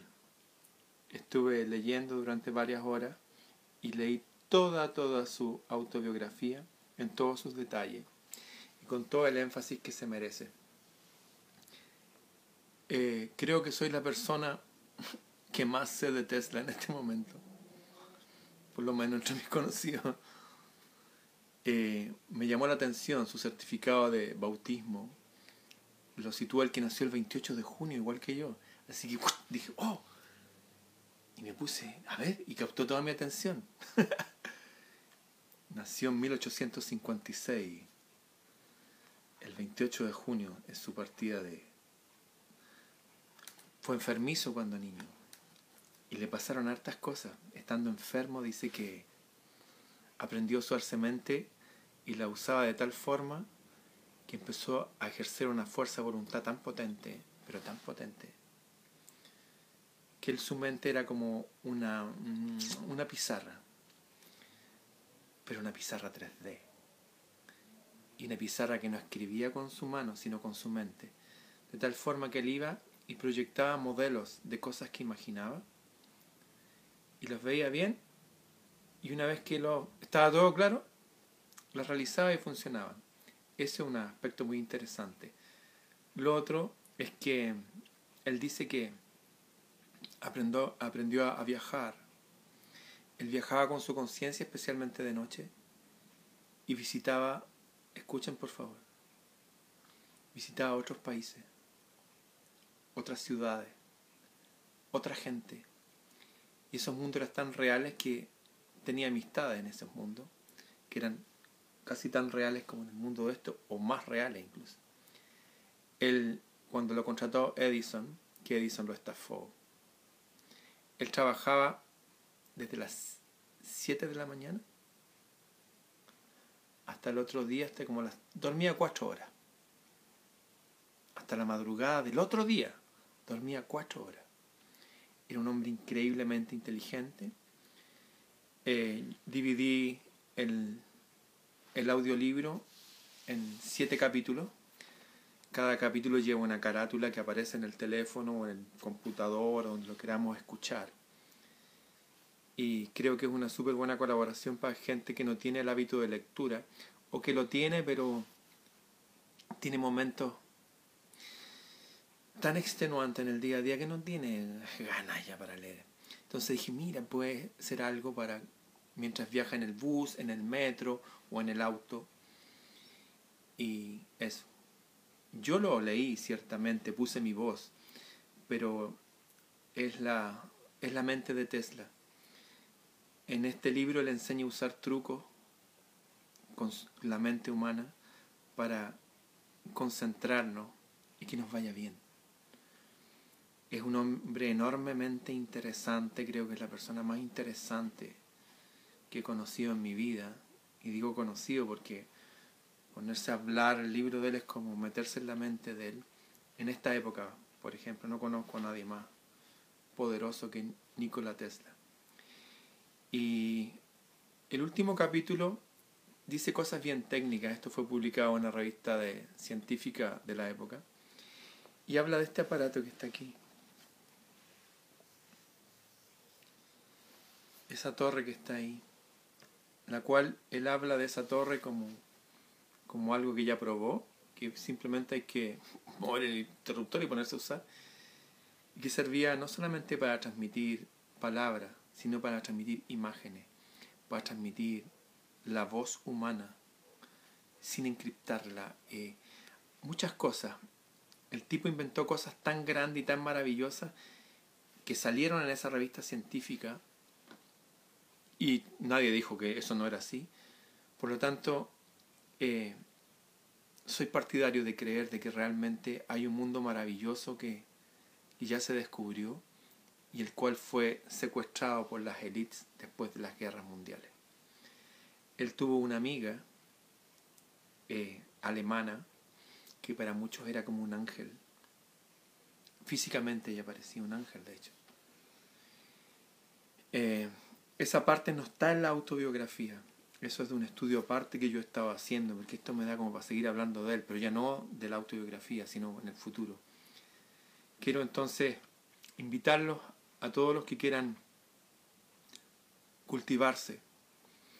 El otro día hablaba con un amigo, no sacamos nada de hablar con esta sociedad que está tan decadente y mediocre si no viene alguien y pone al alcance de la gente aquello que lo puede instruir o cultivar. El gobierno no lo va a hacer.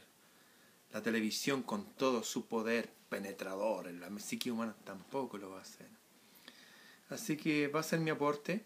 Eh, ya me decidí, creo que de aquí para adelante mi vida me voy a dedicar a una parte de mi vida a eso, a compartir cultura, no mi cultura, sino la cultura humana.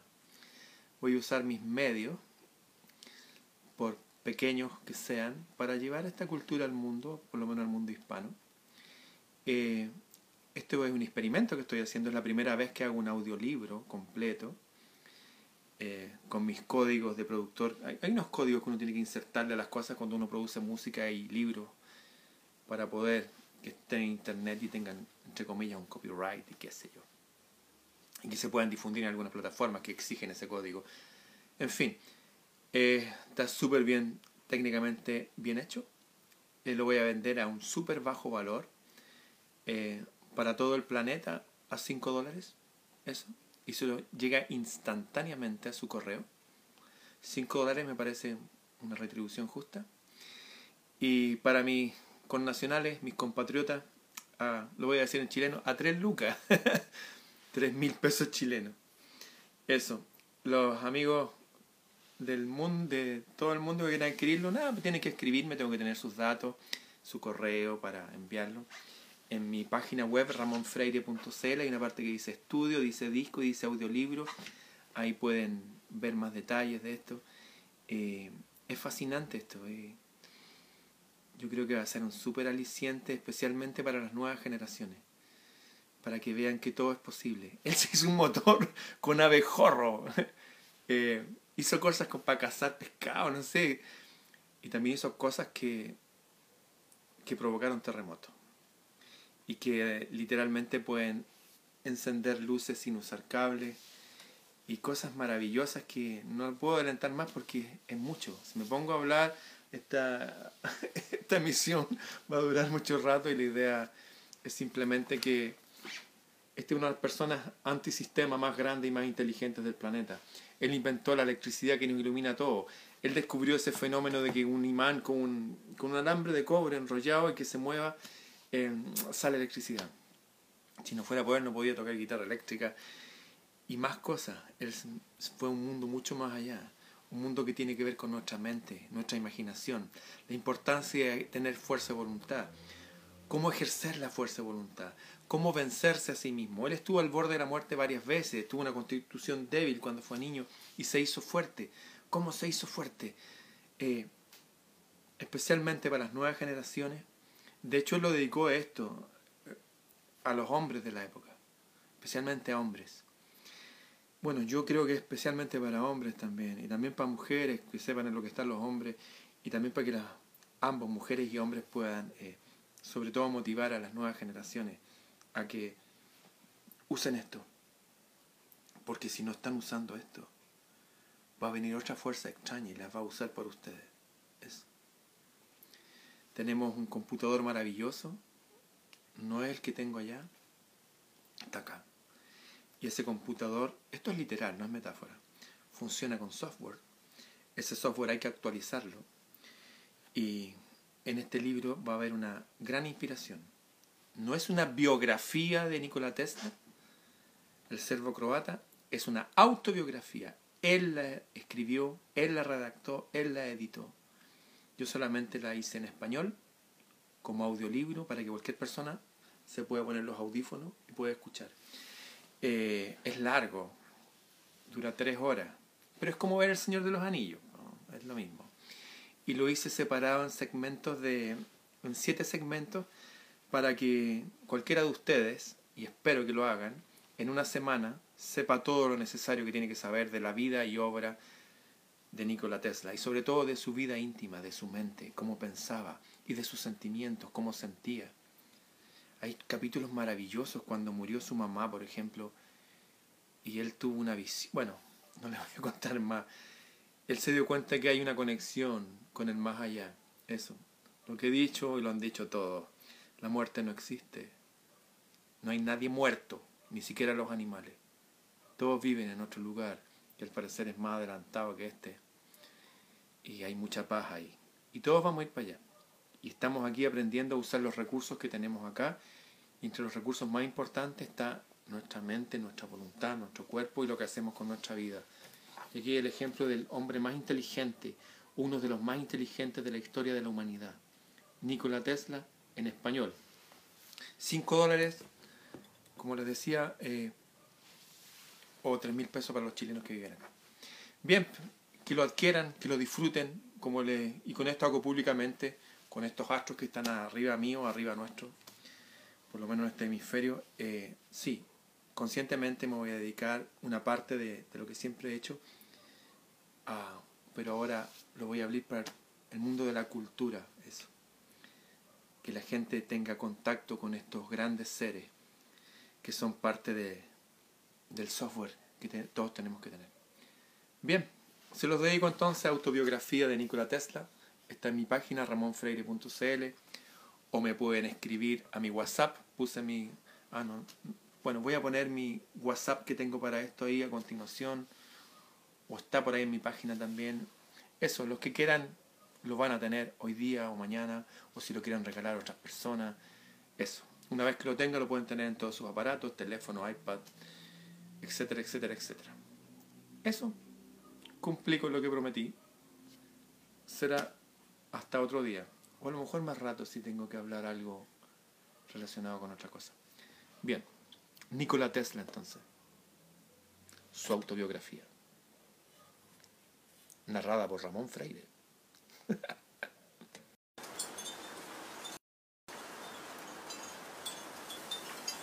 Quiero contarles una historia que alguna vez mencioné y son de esas historias que se deberían repetir siempre.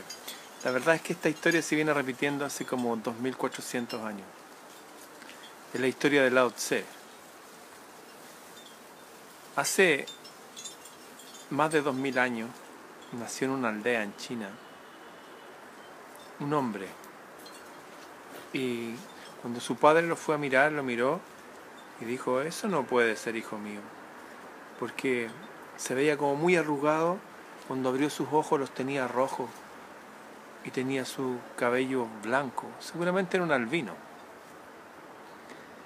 Entonces ordenó que su hijo fuera criado aparte y su mamá lo llevó a un granero y lo crió ahí. Y todos los días iba y cuidaba a su hijito y lo protegió, le puso un gran sombrero y todos lo llamaron el niño viejo. ¿Y qué eso significa la Tse?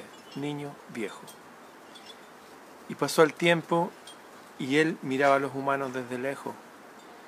Y su mamá siempre estaba llevando libros y rollos para que leyera y lo instruía. Y él observaba a los humanos desde debajo de su sombrero y siempre escondido detrás de los árboles y viviendo en un granero. Hasta que un día, en el establo donde vivía, nació un búfalo y él desde muy chiquitito empezó a tomarlo en brazos. Y todos los días lo tomaba en brazos y lo tomaba en brazos y lo tomaba en brazos, sin parar todos los días. Y desarrolló sus brazos propios muy fuerte. Y cuando era apenas un adolescente, tomó su sombrero grande que le había tejido su mamá para protegerlo del sol, tomó algunos de sus rollos de sabiduría, sus piedras, sus cosas medicinales que aprendió y montó sobre el búfalo. Y empezó a, deambular por la vida, por la China milenaria. Y un día, así un día de primavera como hoy, pero que está lloviendo ahora, recién hay un claro entre las nubes. Bueno, y un día de primavera, llegó a un pueblo y todos veían a este tipo extraño con el pelo blanco y los ojos rojos y un sombrero y siempre sonriente y qué sé yo. Y lo invitó el rey del lugar. Dijo, oye, tú eres el famoso Lao Tse, tu sabiduría te precede. La verdad tenía muchas ganas que alguna vez pasaras por mi reino. Permite invitarte a, a comer. Y Lao Tse, va, sí. Y Lao Tse le habló de muchas cosas que había leído y le dio algunos consejos respecto a la siembra. Y se pusieron a conversar y el rey le dijo, oye, sé que te tienes que ir, eh, como me señalaste, que tienes que seguir tu viaje, pero me gustaría que antes que te fueras, que me dieras el secreto de tu inteligencia. Porque yo veo que eres una persona muy sabia, te ves muy fuerte, a pesar que la naturaleza no te favoreció con el color de tu piel y de tus ojos, y tienes que protegerte del sol. Pero me gustaría que, que pudieras obsequiarme, ya que yo te he dado mi hospitalidad, con alguno de tus secretos para poder vivir una vida sabia y, y en paz y con alegría como observo en ti. Y Lao Tse le dijo, ya de acuerdo, te voy a dar mi secreto, pero con una condición. Quiero que los próximos tres minutos me prestes toda tu atención y no te distraigas con nada. Y el rey dijo, eh, sí, claro, por supuesto. Y dijo, ya, por favor, déjenos solos y que salieran sus empleados y los músicos y los cocineros. Váyanse todos. Y se quedaron frente a frente en una mesa grande, gruesa de castillo, Lao Tse frente al rey. Y fue Lao Tse y le mostró una rueda de carreta que había ahí. Le dijo, mira, ¿te fijas? Ocho rayos convergen y forman la rueda de carreta, pero gracias al vacío del centro que podemos utilizarla. Después le dijo, mira, con cuero, paja, distintos materiales hacemos nuestros sombreros, pero gracias al vacío del centro que podemos utilizarla. Después fue y tomó una copa que había ahí y le dijo, mira, con vidrio, arcilla, metal, madera, hacemos nuestras copas para beber. Y precisamente gracias al vacío del centro que podemos utilizarla. Después tomó una olla que lo mismo con las ollas, de distintos materiales, pero gracias al vacío del centro que podemos utilizarla. Después le dijo, ven, acércate.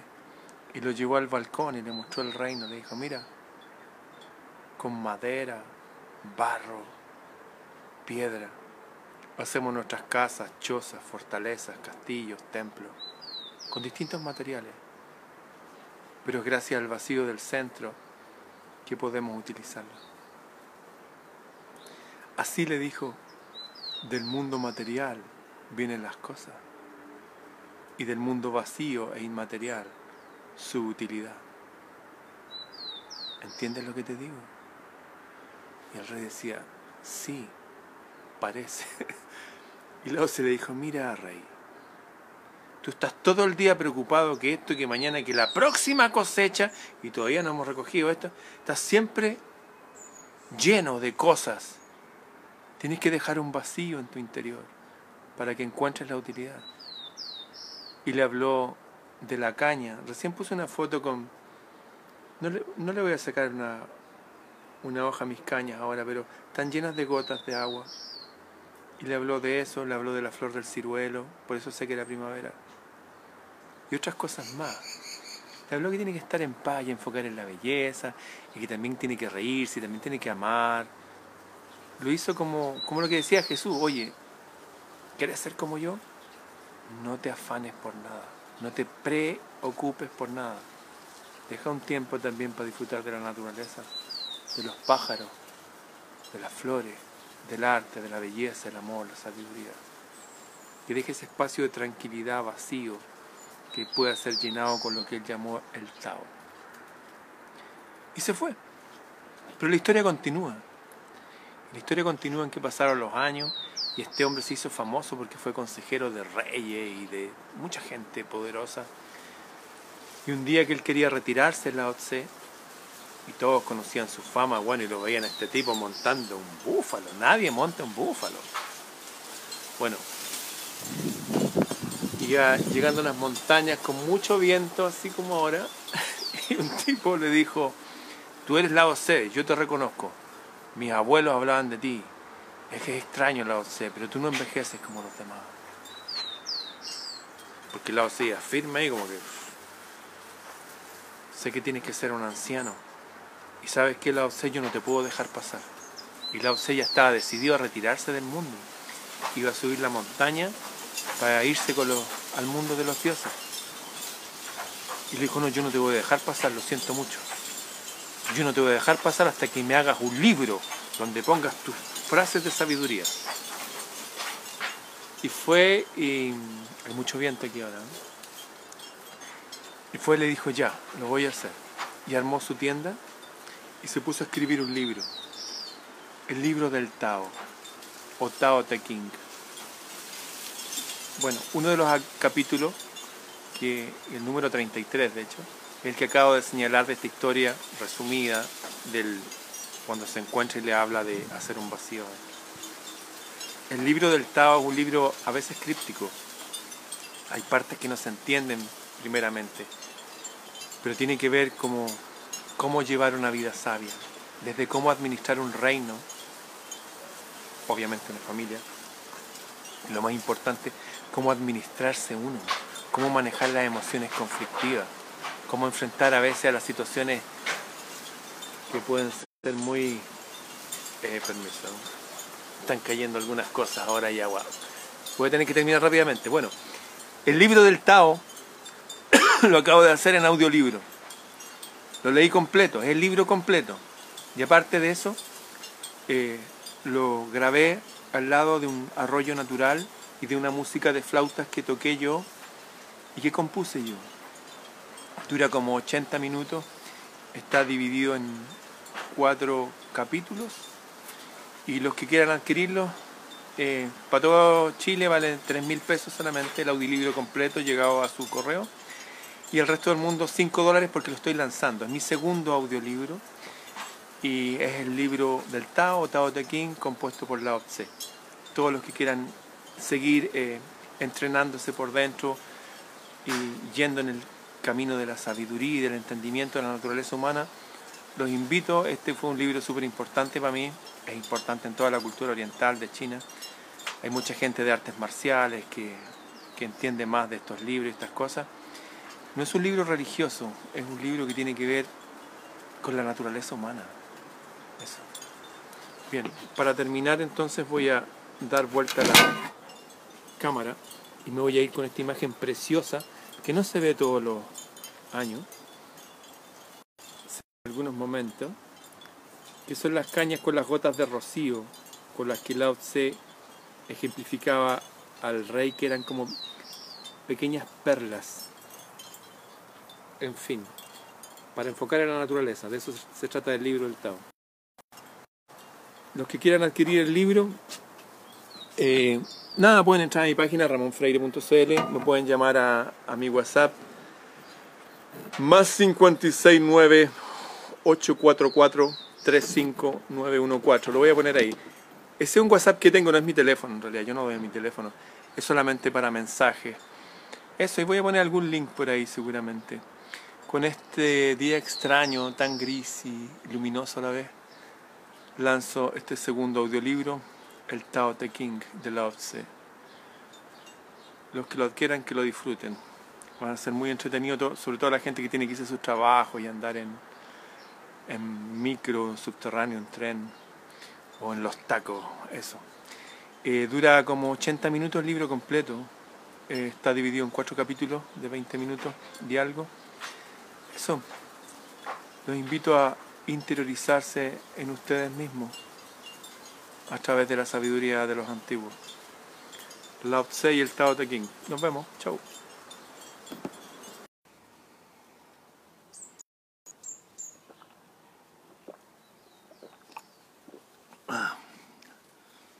Salud.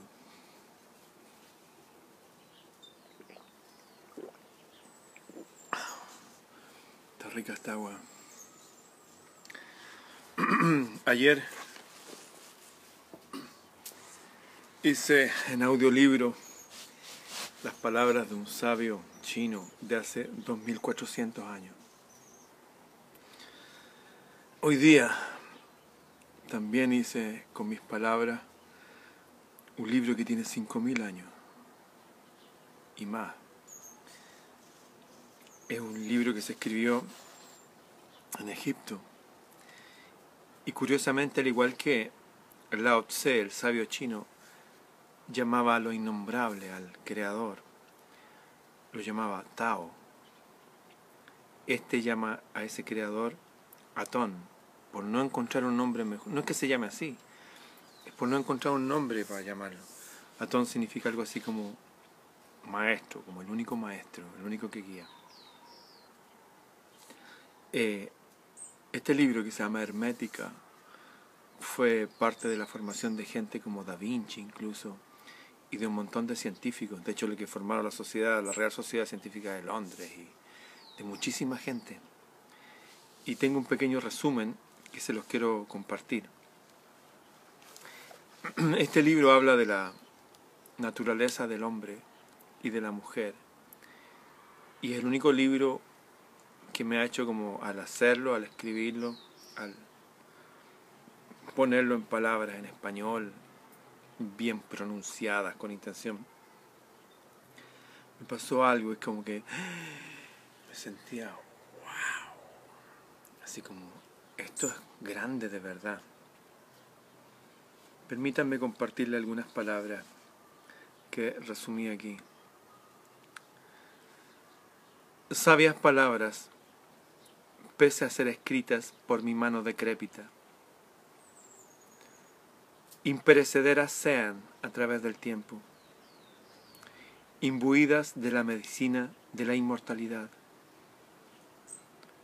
Por el Todopoderoso, no se dejen ver ni descubrir por todos aquellos que vienen y van, deambulando por las tierras baldías de la vida. Permanezcan ocultas hasta que un cielo más viejo dé a luz seres humanos que sean merecedores de su sabiduría. Estas palabras fueron escritas y selladas así, que no se abrieran hasta tiempos mejores en el futuro. Habiendo pronunciado esta oración sobre la obra de sus manos, Hermes fue recibido en el santuario de la eternidad. Hermes, también conocido como Thoth, para los griegos fue el autor de la pirámide, fue el que inventó los jeroglíficos, y viene la palabra hermético, que significa cerrado, bien cerrado, sellado. Eh, los griegos lo comparaban con su dios Mercurio, que también se llamaba Hermes, y para diferenciarlo le decían Hermes Trismegisto, que significa tres veces más grande. Quiero leer un poco más de estos apuntes. A pesar de que hoy en día son prácticamente desconocidos estos escritos de Hermes o Thoth, han sido sumamente importantes en la historia del pensamiento occidental. Ejercieron una profunda influencia en los griegos y su redescubrimiento en la Florencia del siglo XV. ¿Se acuerdan? Siglo XV, 1400. ¿Quién nació en esa época? Da Vinci nació en esa época, 1452, 16 de abril. Estos escritos contribuyeron al Renacimiento, a salir a las personas de la época oscurantista a la luz, los escritos de Hermes, entre otros más también, pero estos sí, juntos en ese grupo, que a su vez, a su vez dio origen a la Edad Moderna, la lista de personas que reconocen estar en deuda con los textos herméticos, estos, incluye a los más notables filósofos, científicos y artistas. Entre ellos, Leonardo da Vinci, Durero, Botticelli, Roger Bacon, Paracelso. Bueno, la lista es muy larga. William Blake, Walter Raleigh, John Dee, que era un mago, bueno, y todos los fundadores de la Sociedad Real de Londres, incluso muchos protestantes. Los escritos herméticos son una piedra angular de la cultura occidental, pero no de la cultura occidental del pueblo, no de la gente común o como usted o como yo, de los que fundaron la cultura. Esto ha estado oculto de la gente.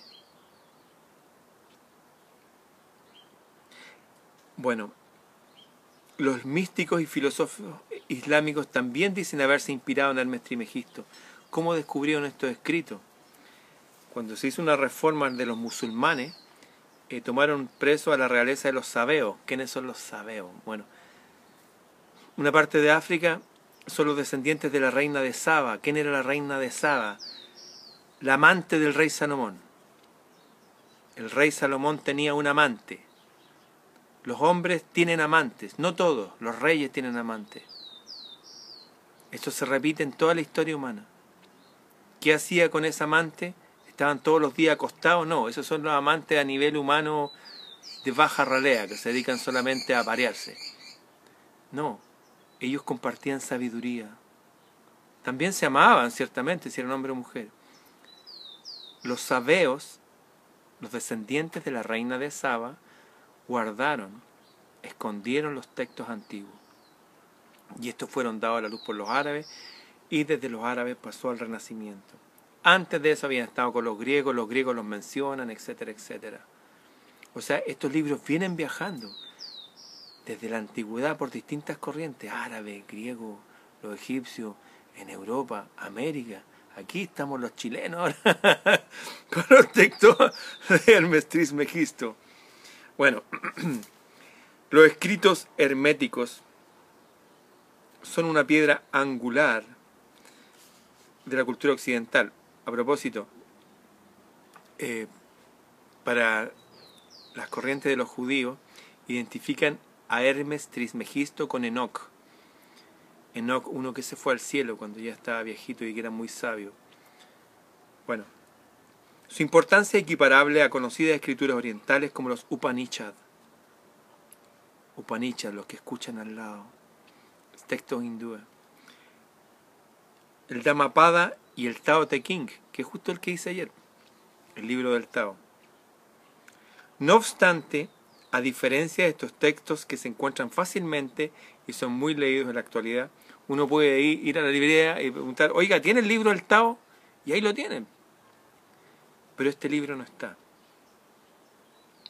No obstante, a diferencia de los textos, los que mencioné, es difícil encontrar este libro. Bien, eh, estos libros, como hablé, vienen de la antigüedad, se han traducido al griego, al latín, al copto. Copto era el lenguaje que usaban los primeros cristianos. Los primeros cristianos vivían en Egipto. De hecho, en los primeros años de Jesús, Jesús se crió, vivió en Egipto. Eso lo pueden encontrar en cualquier Biblia donde dice que José se le apareció un ángel en sueño y, le dijo, lleva a Egipto a tu hijo. Y ahí se crió. Ahí estuvo Pitágoras, de ahí vienen nuestras matemáticas, nuestra cultura viene de allá, nuestro arte, filosofía, ciencia. Mucho de nosotros viene de, de Egipto. Alejandría era un gran centro del saber, incluso superior a Atenas. Su fundador Alejandro Magno había conquistado y reunido a Grecia, Persia, Egipto. Alejandro Magno fue uno de los grandes unificadores de la cultura y de, preservar el saber antiguo. Eso hasta que la última cuidadora de la Biblioteca de Alejandría, Hipatía, fue asesinada por estos individuos que se dicen llamar cristianos, pero no tienen nada que ver con Jesús.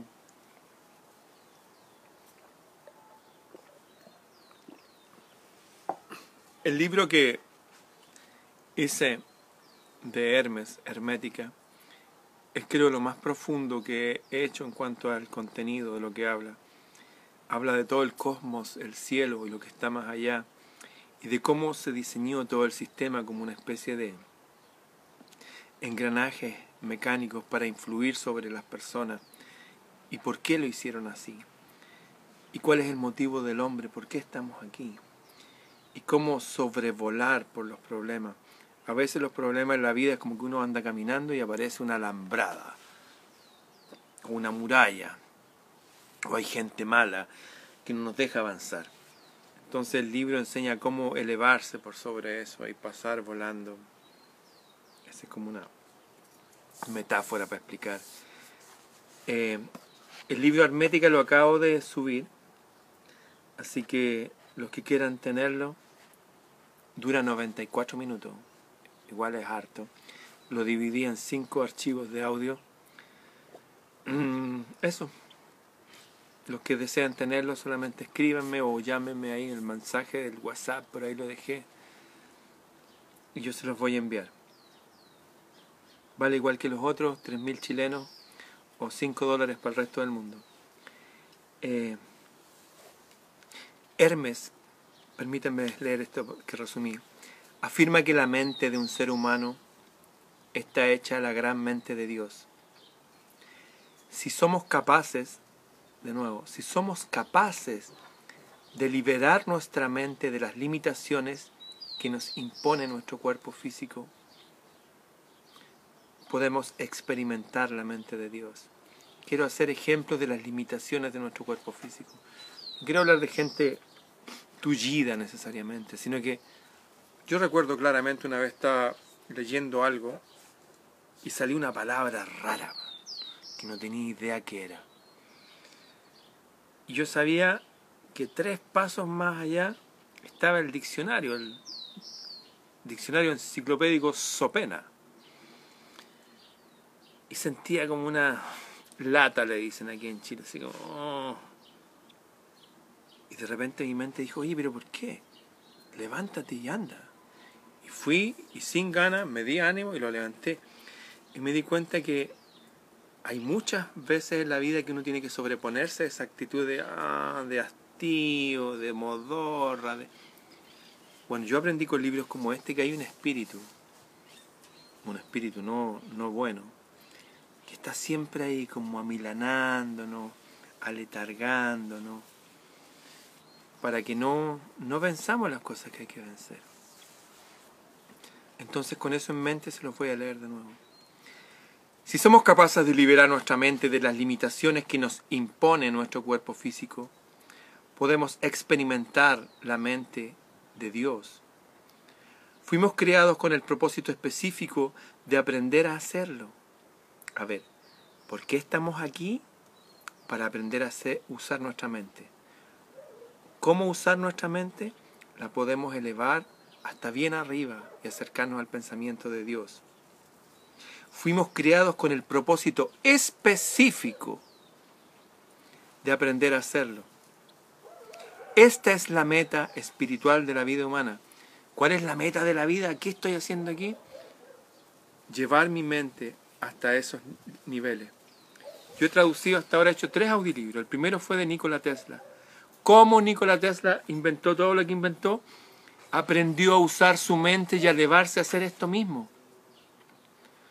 Nikola Tesla hacía esto mismo. Estas tres cosas que he traducido, uno que se hizo hace 100 años atrás, otro hace 2400 y otro hace 5000 años atrás, no están seleccionados al azar. Todos los seres humanos de todas las épocas, de todas las religiones, de toda la geografía, han hecho la misma cuestión.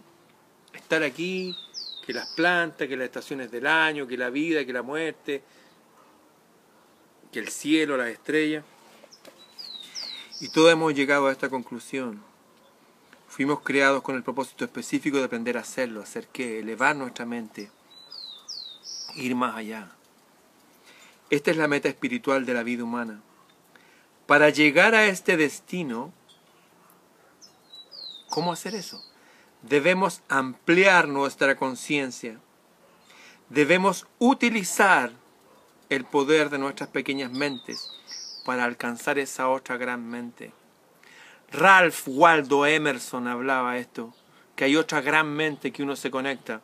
Carl Gustav Jung de Suiza decía la misma cuestión. Se llamaba el inconsciente colectivo.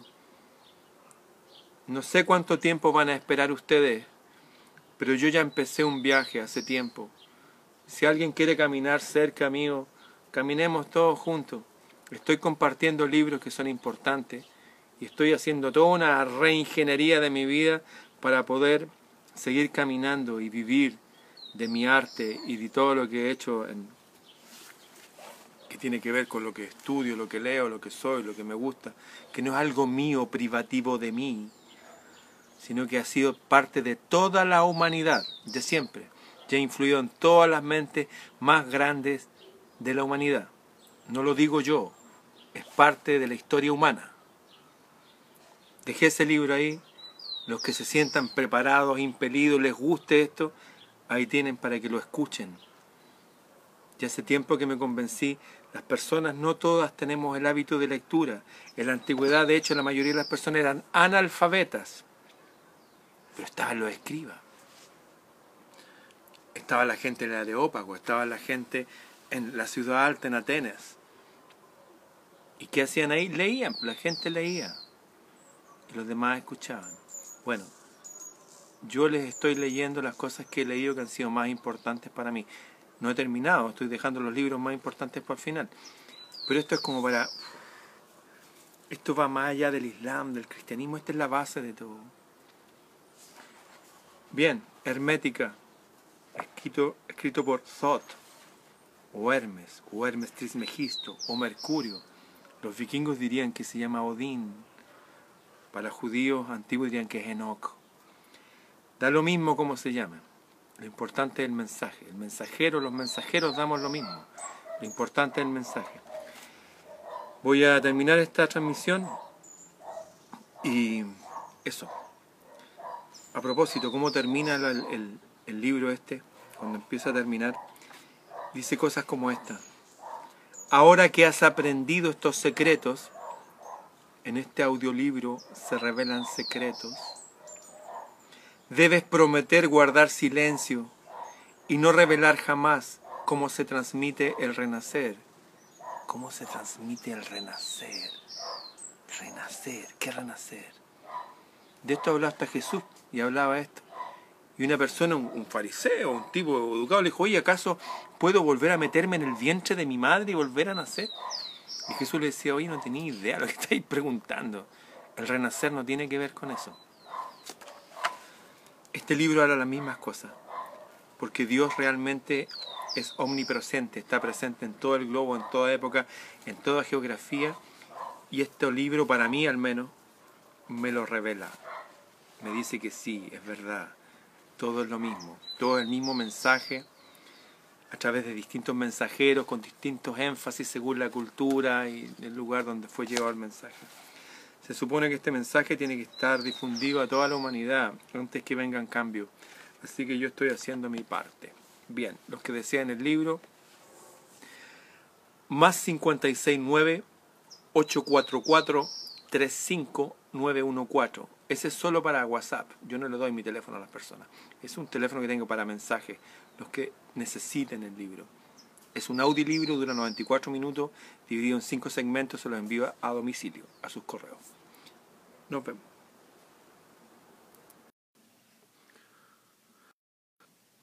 Esto se llama modo jónico.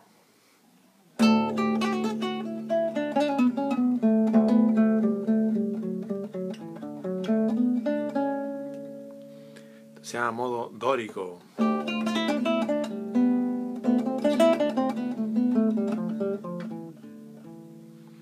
Esto se llama frigio.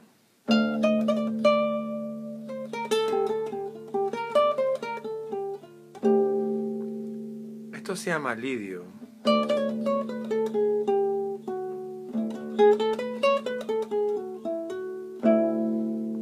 Esto se llama mixolidio.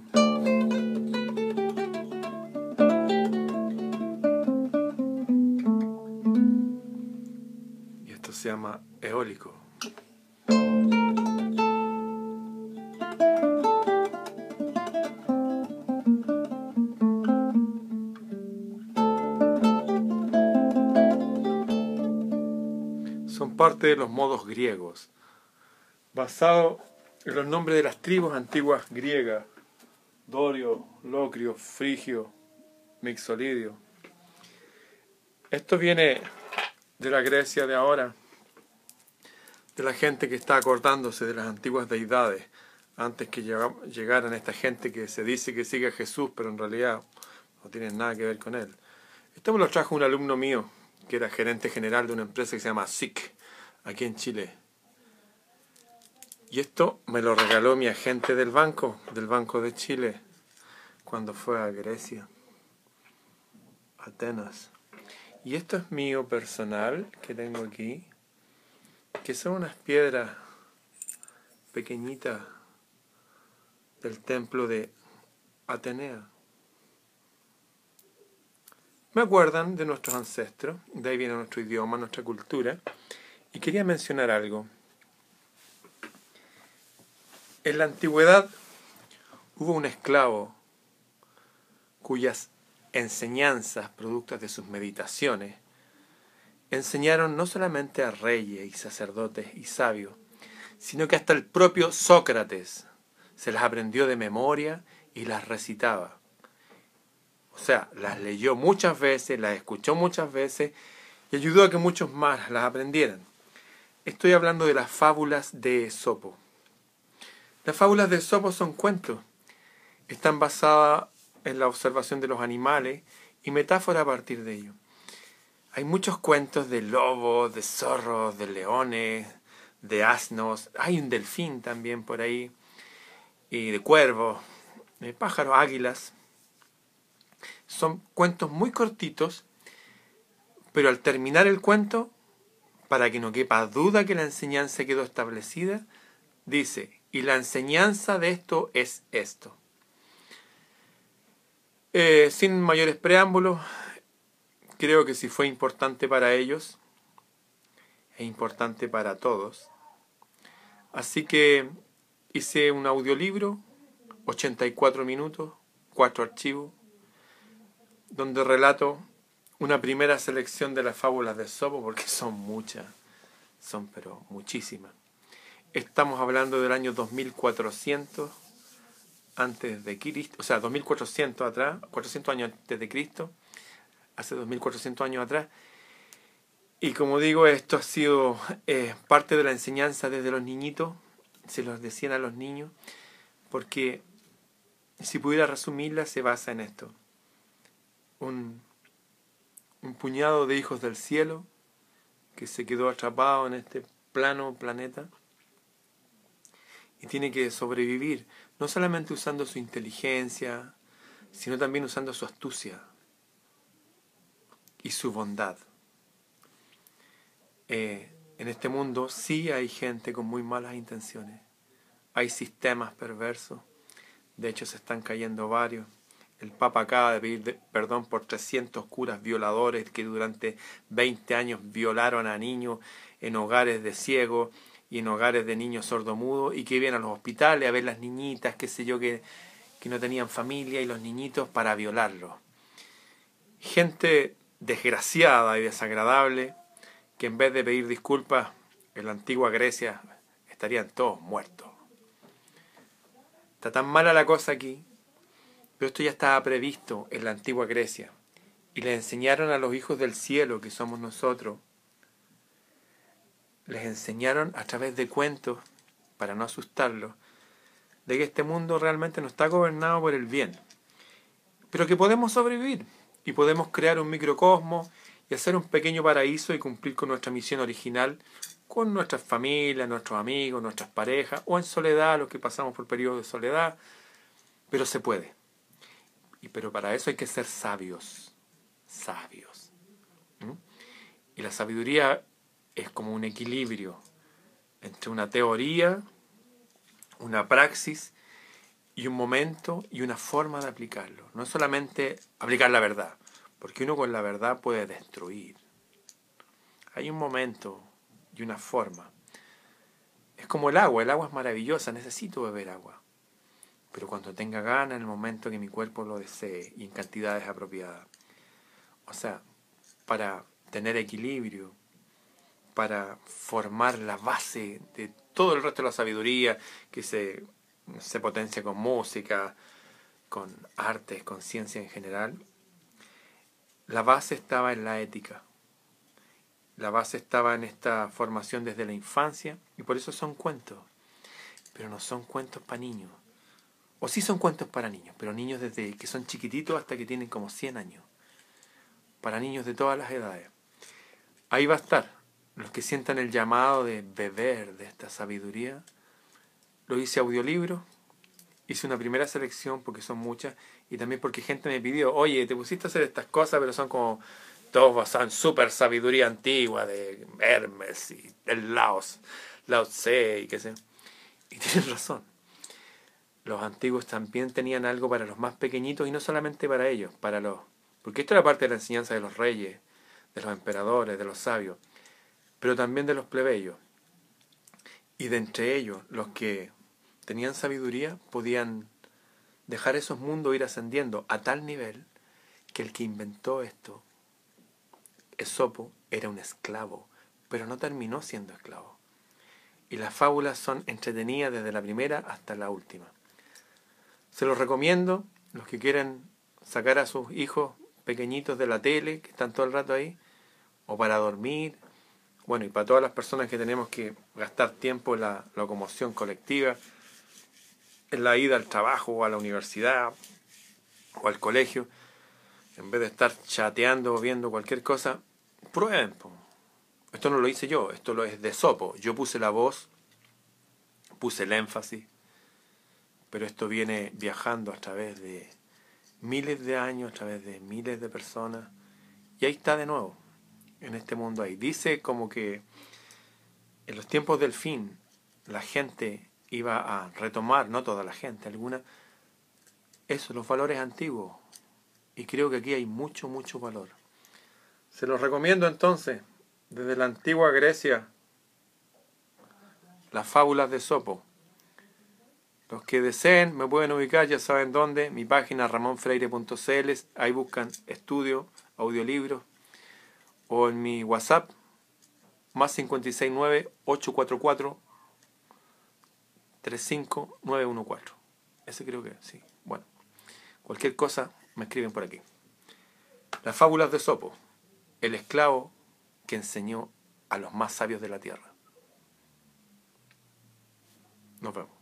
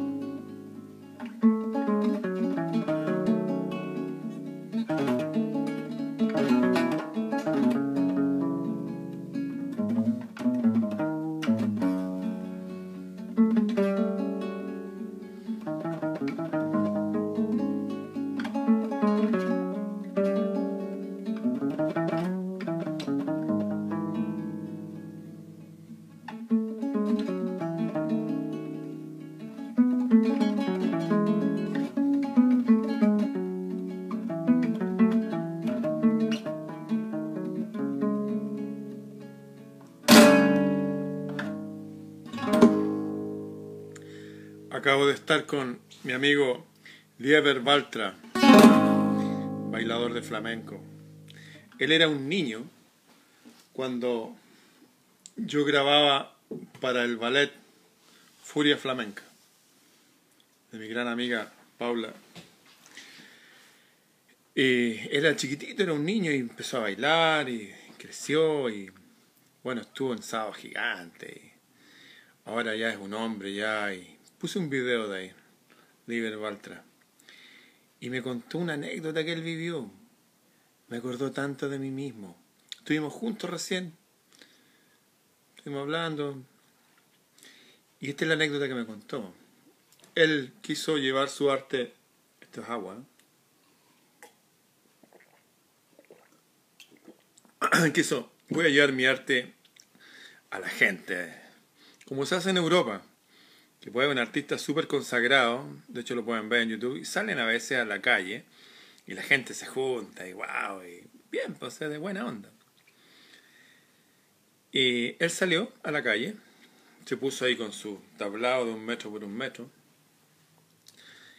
y llegó la policía vestida de civil, y le dijeron que no, que no podía estar ahí, si no se iban a hallar preso. Ya empezó a ordenar sus cosas, qué sé yo. Y llegaron más policías. dijeron, ¿sabe qué? Una multa y todo eso. Y tiene que pagar 200... Tiene que pagar 500 dólares. Un joven súper sano y fuerte y poderoso y power.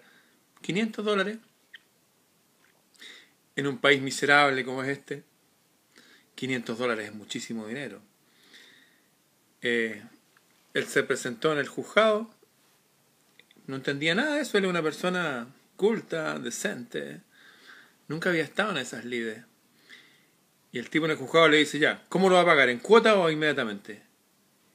Y mi amigo dice, yo no voy a pagar nada, yo quiero hablar con el juez. Bueno, el juez lo vio, le dijo ya, eh, pague 47 mil pesos, que una fracción de... Ya, pague 70 dólares. Mi amigo salió consternado y me dijo, oye, este país. Le dije, mira, amigo, yo ya he vivido todo ya.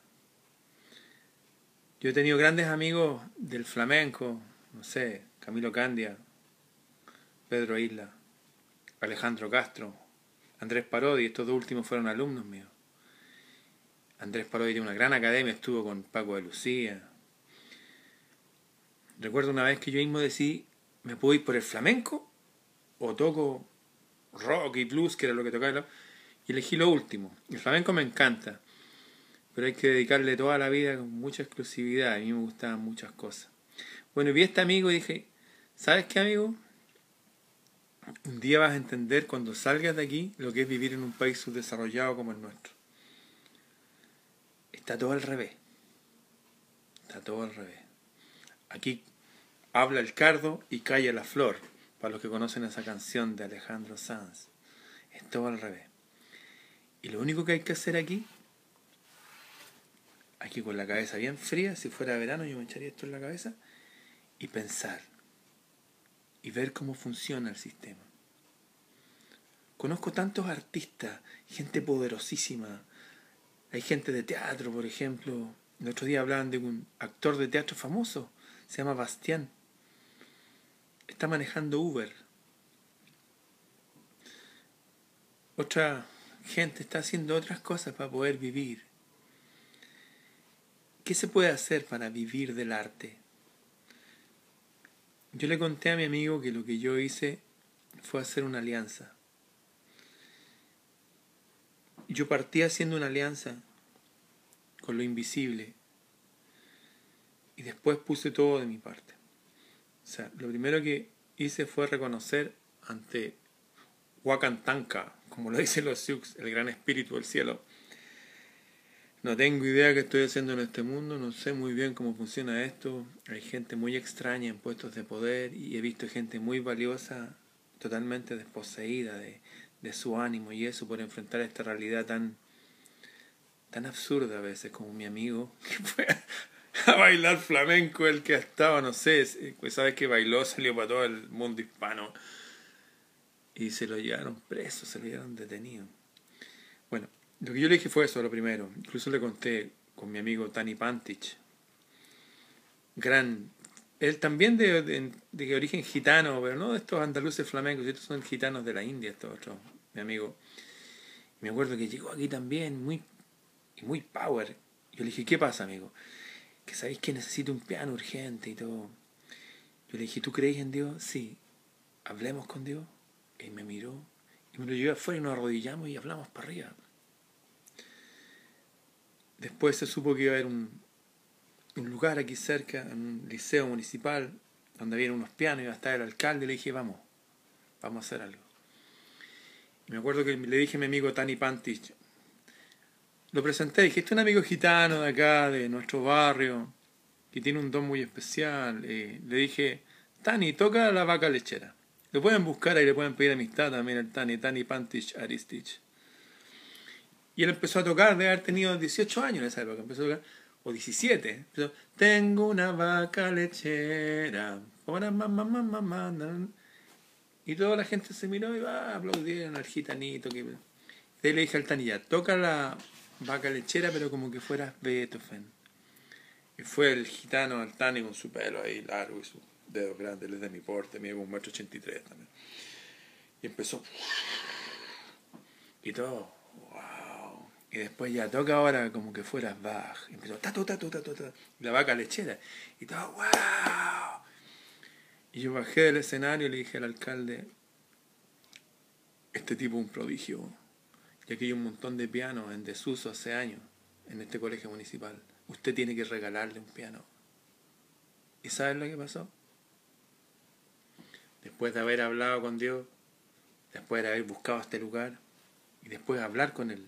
Si hablé con Dios, puedo hablar con cualquiera, ¿cierto? Le regalaron el piano a Tani Pantich Aristich. Después él quería un teclado para hacer sus pistas y su música, y teclado electrónico.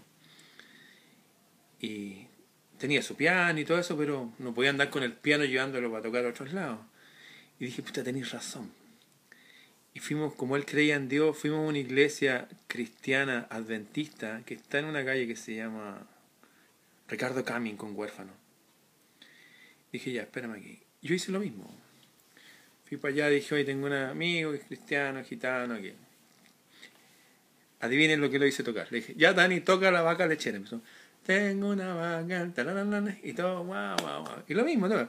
ahora toca como Beto, pues, no, wow, y, bueno, qué despelota, y no, oh.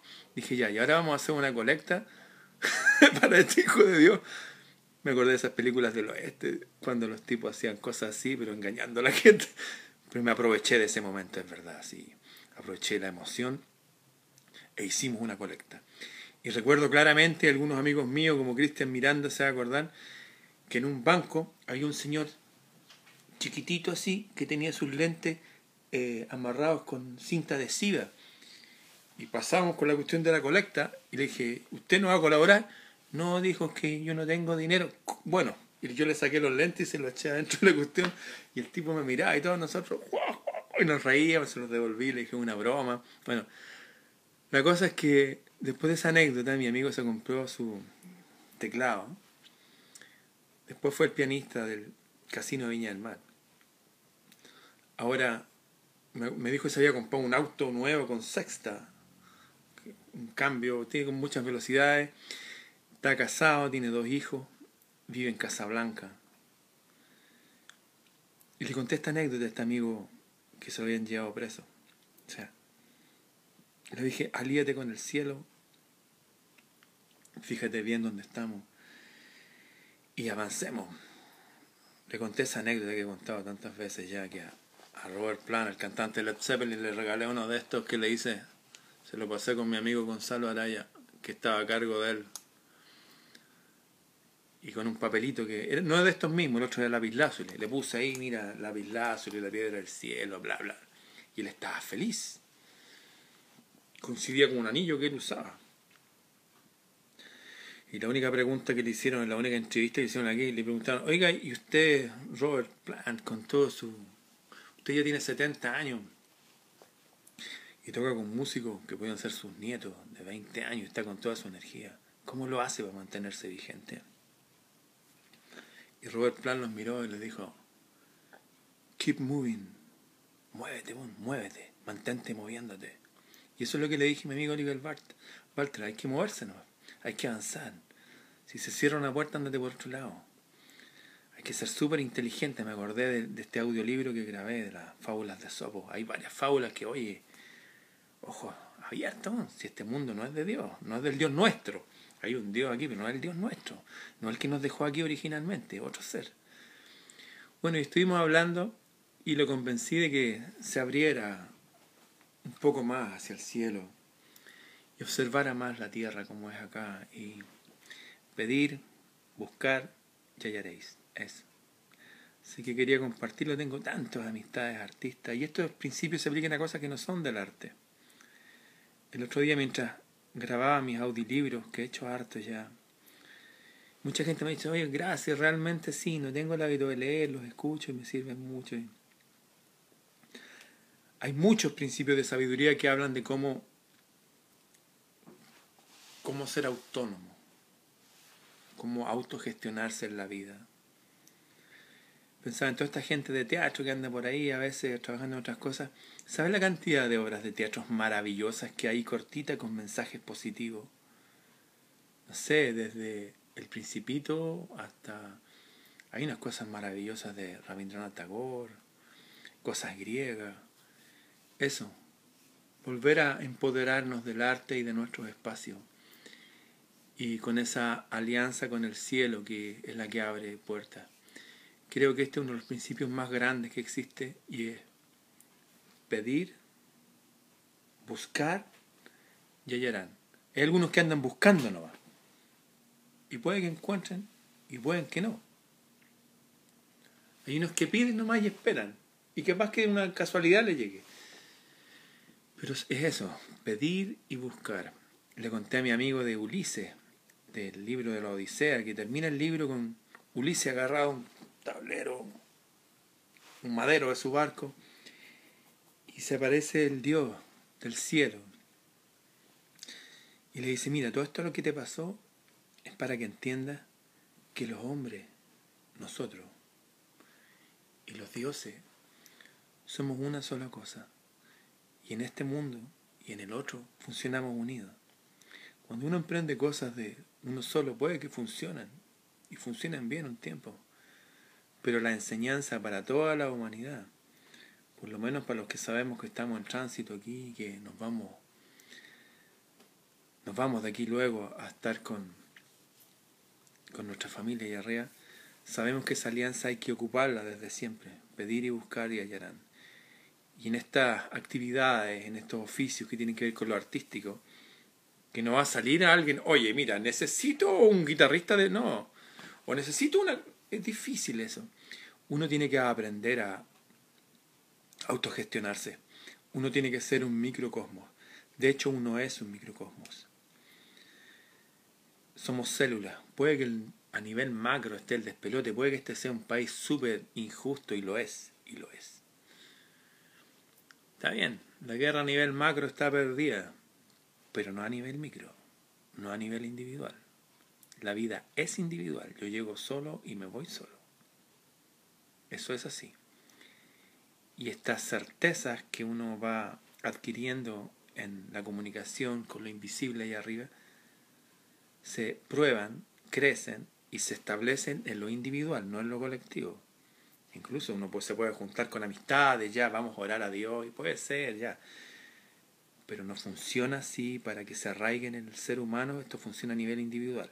Cada uno tiene que aprender con el corazón, la mente, la fuerza, lo que yo hago, lo que siento, a que esa alianza existe. Yo lo estoy dando como un ejemplo para el arte y los artistas, pero funciona para todo tipo de cosas. De hecho hay un libro maravilloso, maravilloso. Pequeñito le dije a mi amigo, tiene como poco más de 20 páginas, que es una historia en Oriente, en, Bagdad, por ahí, y en una fecha indefinida, pero en la época de las mil y una noches, donde los tipos vendían alfombra y, y ese librito que está orientado para hacer que la gente aprenda el oficio de la venta, que es uno de los que genera más ganancias, de hecho, eh, está orientado de una perspectiva de alianza con el cielo y con el amor. Ese librito se llama El vendedor más grande del mundo, de Oj Mandino. Lo tengo ahí en Planeta Celta para los que lo quieran eh, descargar y leer. Y los que no tengan tiempo o hábito de lectura, pídanme capaz que lo, lo haga audiolibro, no sé, se me acaba de ocurrir. Resumiendo, la respuesta que le di a mi amigo, acordándome de mis propios pasos y de todo lo que he leído y todo lo que he visto, es que para enfrentar la vida uno no la enfrenta solo, uno la enfrenta aliado arriba y todo es posible.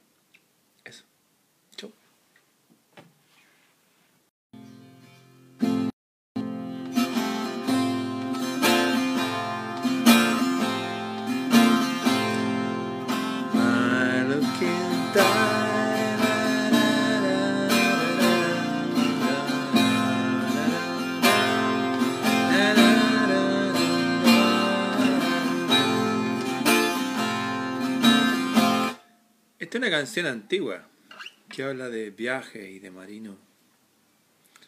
Este barco me lo regaló mi sobrino Pablo. Representa el barco con que llegaron aquí nuestros ancestros. Conté alguna vez que el papá de mi tatarabuelo era dueño de una flota de barcos. Ellos venían de la antigua Lusitania, ahora es Portugal la parte celta de, del sur de Europa. Y tuvieron un accidente en, frente a las costas de Colombia y se hundieron todos y murieron. ¿Y qué omítete el abuelo solo acá? Bueno, titulé esta que voy a hablar de aventureros y mapas. Quería contarles algo. Estoy ando con un libro aquí, salí en metro, siempre ando leyendo. Esto voy a hablar otro día. La verdad sobre los druidas. ¿Qué tiene que ver algo con esto que voy a decir ahora? Eh, bien. Resulta que todos los mapas, también mostré este mapa antiguo alguna vez, con los nombres de los antiguos pueblos de Europa. Por ejemplo, el mar que está entre Francia e Inglaterra y todo se llama el mar de Germania, porque todo eso era Germania. Resulta que todos los mapas que nosotros usamos, eh, está la forma de la Tierra, y hay un tipo de mapa que tiene líneas paralelas. ¿Mm? Paralelas y líneas paralelas así de arriba abajo. Estas se llaman longitud. Piensen en una lonja de una naranja, van de arriba abajo. Estas se llaman latitud, paralela. Ese sistema lo inventó un tipo que se llama Mercatore en esta época, en el 1500. Mercator era un apodo en realidad, porque era un mercader. El tipo estudió matemática, astrología. Inventó ese sistema, que es súper bueno para viajar en barco. Porque uno dice, ya, voy para allá. Y apunto la brújula y me guío por una línea imaginaria que va derechito. Eso es súper bueno para los viajeros. Pero es malo para la realidad de las cosas, porque hace que continentes enteros parezcan mucho más pequeñitos que otros continentes que salen sobredimensionados. Hablo de América y África que quedan muy pequeñitos en relación a, a lo que son realmente al parecer. Esto que estoy hablando es una introducción a un video que ya hice, que ya subí, que habla solamente de Mercatore y muestra mapas antiguos. Hay algo muy interesante en esos mapas antiguos que se los voy a relatar enseguida. Tengo aquí a mi lado este libro que se llama Soledad, que está escrito por Richard Evelyn Bird, o Richard Joseph Evelyn Bird, bueno, el almirante Bird. Tiene como 200 páginas, es un libro, bueno, de la época moderna, pero igual ya tiene 50 años más.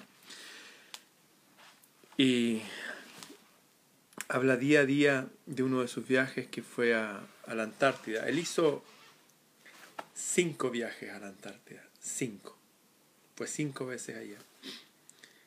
Y si ustedes googlean al almirante Bert y buscan su entrevista traducida al español, él habla que más allá del hielo hay tantas riquezas como no se puede ni siquiera contar, decía, para no llamar la atención a los otros, pero dijo, y lo entrevista, oye, ¿qué, ¿qué hay allá?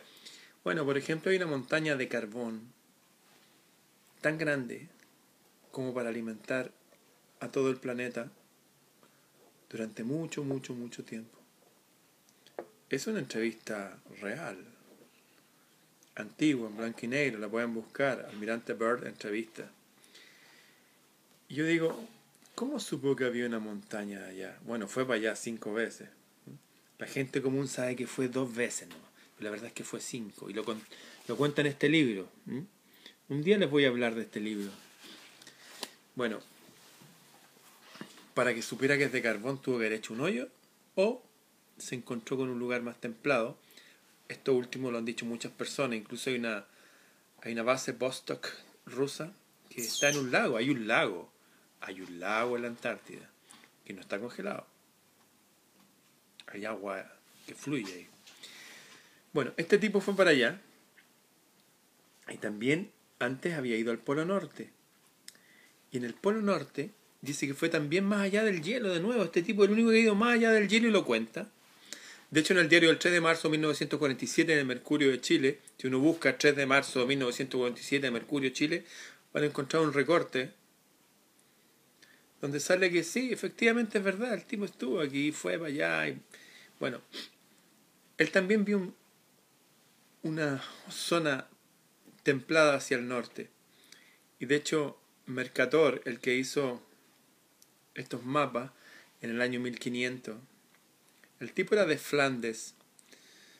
Flandes es lo que ahora es Bélgica, Holanda, los Países Bajos. En esa época hubo una guerra súper larga con España. Hicieron esos mapas. Hay una película, mencioné que en ese video que hice, que se llamaba La Triste. Una época en que todos usaban pañuelos así y usaban un sombrero. Eran todos marinos, todos marinos eran así. Y hacían mapas porque comerciaban, viajaban, eran mapas seguros, no lo hacían por dibujar tonteras. Y en todos esos mapas antiguos figura la zona más allá del paralelo 80. Hay 90 paralelos. O 90 latitudes, norte y sur. Suman 180. Bueno, y sale que más allá del paralelo 80 hay esto. Esta es la representación de un Lauburu, que una estrella de los antiguos vascos y modernos vascos también, pero que representa a sus ancestros, una tierra eh, con cuatro ríos que fluían con una tecnología súper avanzada. Algunos dicen que los vascos, que genéticamente son primos de los celtas, venían de la Atlántida, porque también había una tierra así, rodeada con agua y con cuatro ríos que fluían, etcétera, etcétera. Curiosamente los tibetanos dicen lo mismo. Esas suásticas que están ahí se las copiaron los alemanes, pero estos vienen del Tíbet. También una tierra así donde está el rey del mundo. De hecho, estas cosas son tibetanas, hechas por monjes allá. Me lo trajeron de regalo de allá mi amigo Diego Vergara. Aquí vienen oraciones.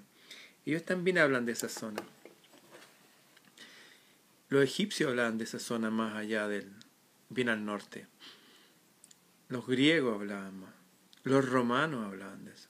O sea, todos hablaban de eso. Y hay mapas de eso. Hay mapas de un lugar que está más allá que se llama Hiperbórea. Más allá de Boreas, donde salía el viento Boreas. O más allá de la aurora boreal, que también coincide con la misma zona.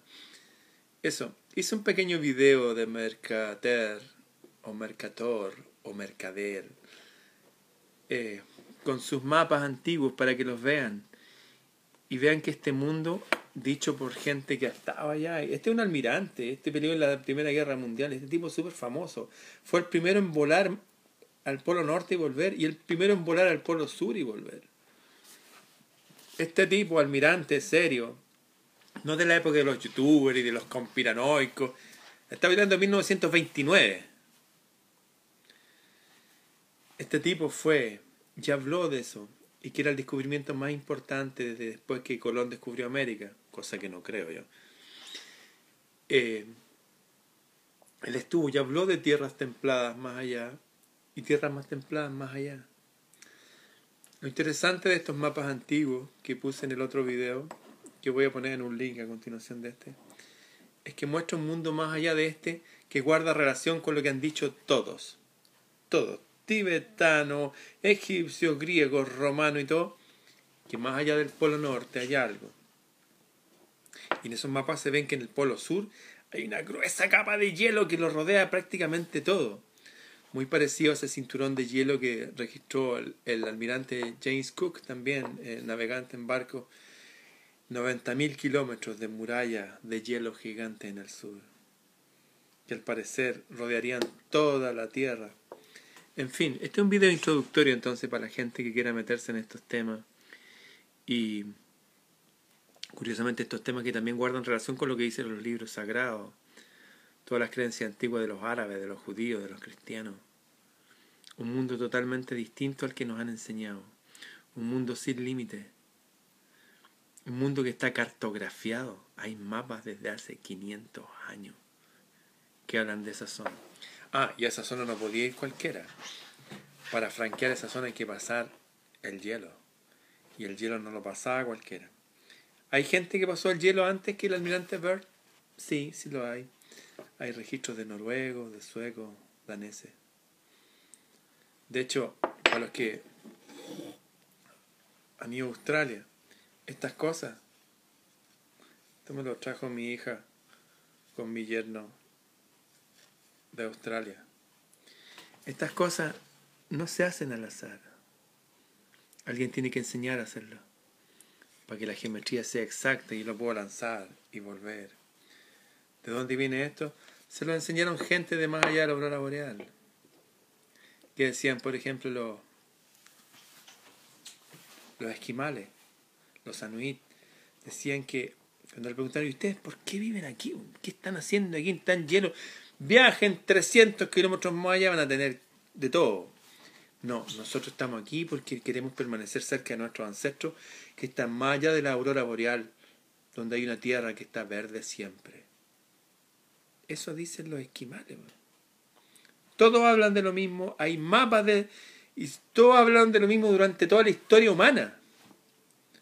Pero en estas últimas generaciones, estoy hablando de estas últimas generaciones, no, la gente está ahí, ya mijito, ¿qué va a estudiar? Tiene que trabajar, se tiene que casar, y tiene que jubilar, se tiene que morir, váyase. Nadie piensa, oye, ¿qué es esto? ¿Qué es esta realidad? ¿De dónde venimos? ¿Para dónde vamos? Bueno, al ver estos mapas antiguos, que dejé este video ahí, y voy a dejar un link junto con este para que los que quieran estudiar, al ver esta realidad más allá de lo que nos muestran los medios de comunicación, se despiertan cosas en el alma, no solamente en nuestra curiosidad, sino que en nuestros lazos con nuestros ancestros.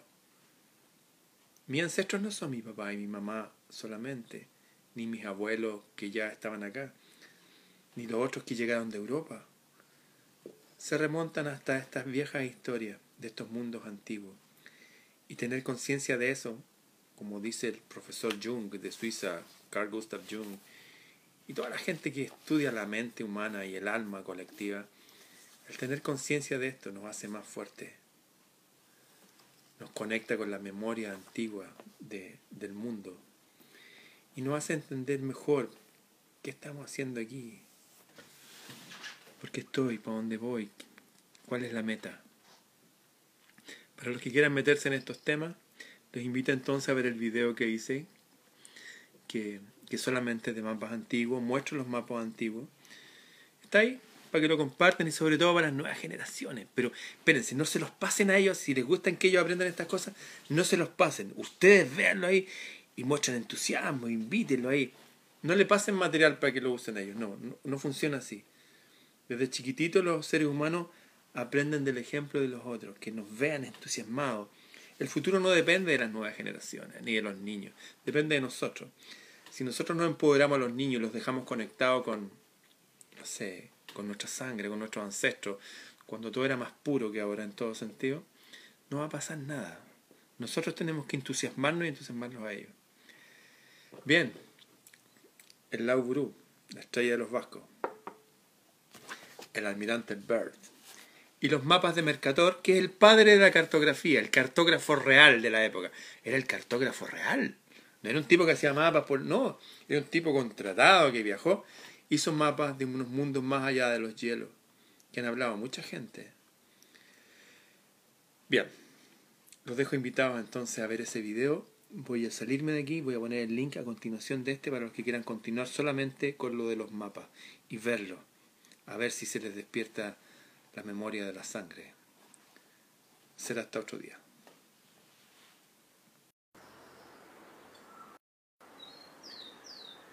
Hoy fue un día hermoso y claro. Tan brillante era la luz de la luna al iniciar mi caminata que podía distinguir el segundero de mi reloj de pulsera. Todo el cielo estaba bañado de luz y la barrera parecía exhalar una tenue y propia luminosidad. Al comienzo todo estaba despejado las estrellas resplandecían con inusitado fulgor. Por sobre mi cabeza, en forma de gran elipse, se desplegaba una brillante aurora. Surcaba el cielo de norte a sur. Desde donde yo me encontraba situado, el diámetro menor de la elipse se perfilaba hacia el este. Estoy leyendo el diario de Richard Byrd, el almirante Byrd. Anoche hablé de esto. Quisiera precisar algunos datos más de él por algo que voy a decir a continuación. Este libro fue editado en Chile porque aquí fue súper famoso, bueno, fue famoso en el mundo, fue famoso dos días y de ahí nunca más se habló de él. Se hizo famoso porque dijo que había hecho el descubrimiento más grande después de que Colón había descubierto América. Richard Evelyn Byrd, el famoso almirante norteamericano, nació el 25 de octubre de 1888 y murió el 11 de marzo de 1957. Aviador en la Primera Guerra Mundial, Byrd consagró después su vida, después de pelear en la guerra, consagró su vida a las expediciones y estudios polares de los polos de la Tierra. En 1925 tomó parte de la, en la expedición de Macmillan al Polo Norte como jefe de la respectiva unidad aérea, siendo el primero en volar sobre dicho polo. Bueno, desde 1928, las expediciones de Byrd, animado por los consejos personales de Amundsen, el primero en ir a, a los polos también, pero por tierra, en el polo sur, se dirigieron a Sudamérica, Chile, Argentina, allá sobre el cual voló el 29 de noviembre de 1929. De las cinco expediciones que el almirante Byrd hizo a la Antártida, la más interesante fue sin duda desde el punto de vista personal. Bueno, aquí le habla que estuvo a 59 grados bajo cero y etcétera, etcétera. Fue felicitado, salió la revista Times de Londres. El tipo un héroe, pero resulta que él murió en 1957. O sea, muchos años después de ese libro. Y en 1956 sacó un diario, no tan profuso en detalles como este y todo esto, un pequeño diario, que era la bitácora del avión en que viajó al Polo Norte. Y viajó en línea recta y viola, dice, su, las brújulas y los giroscopios, porque se volvía loco. Y se guió por estos mapas, donde hablaban que más allá del paralelo 80 había esto. Como ustedes saben, este es el Lauburu, la estrella sagrada de los vascos, que habla de su origen. Todos los mapas antiguos hablaban que más allá del hielo había una tierra. Eso lo subí anoche, subí mapas, copias de los mapas. Lo pueden buscar por mapas antiguos de Mercator. Bueno, y el tipo llegó allá y dice que va volando y empieza a ver un valle y baja como a 300 metros de alto. 300 metros como cuando uno lee a volantín y lo más chiquitito que sea el volantín, o sea, el tipo bajó harto y con prismático se puso a mirar y dice que vio algo parecido a un elefante y después vio algo parecido a un mamut. Y aquí me voy a extender, porque los mapas antiguos hablan que en el medio de estos cuatro ríos,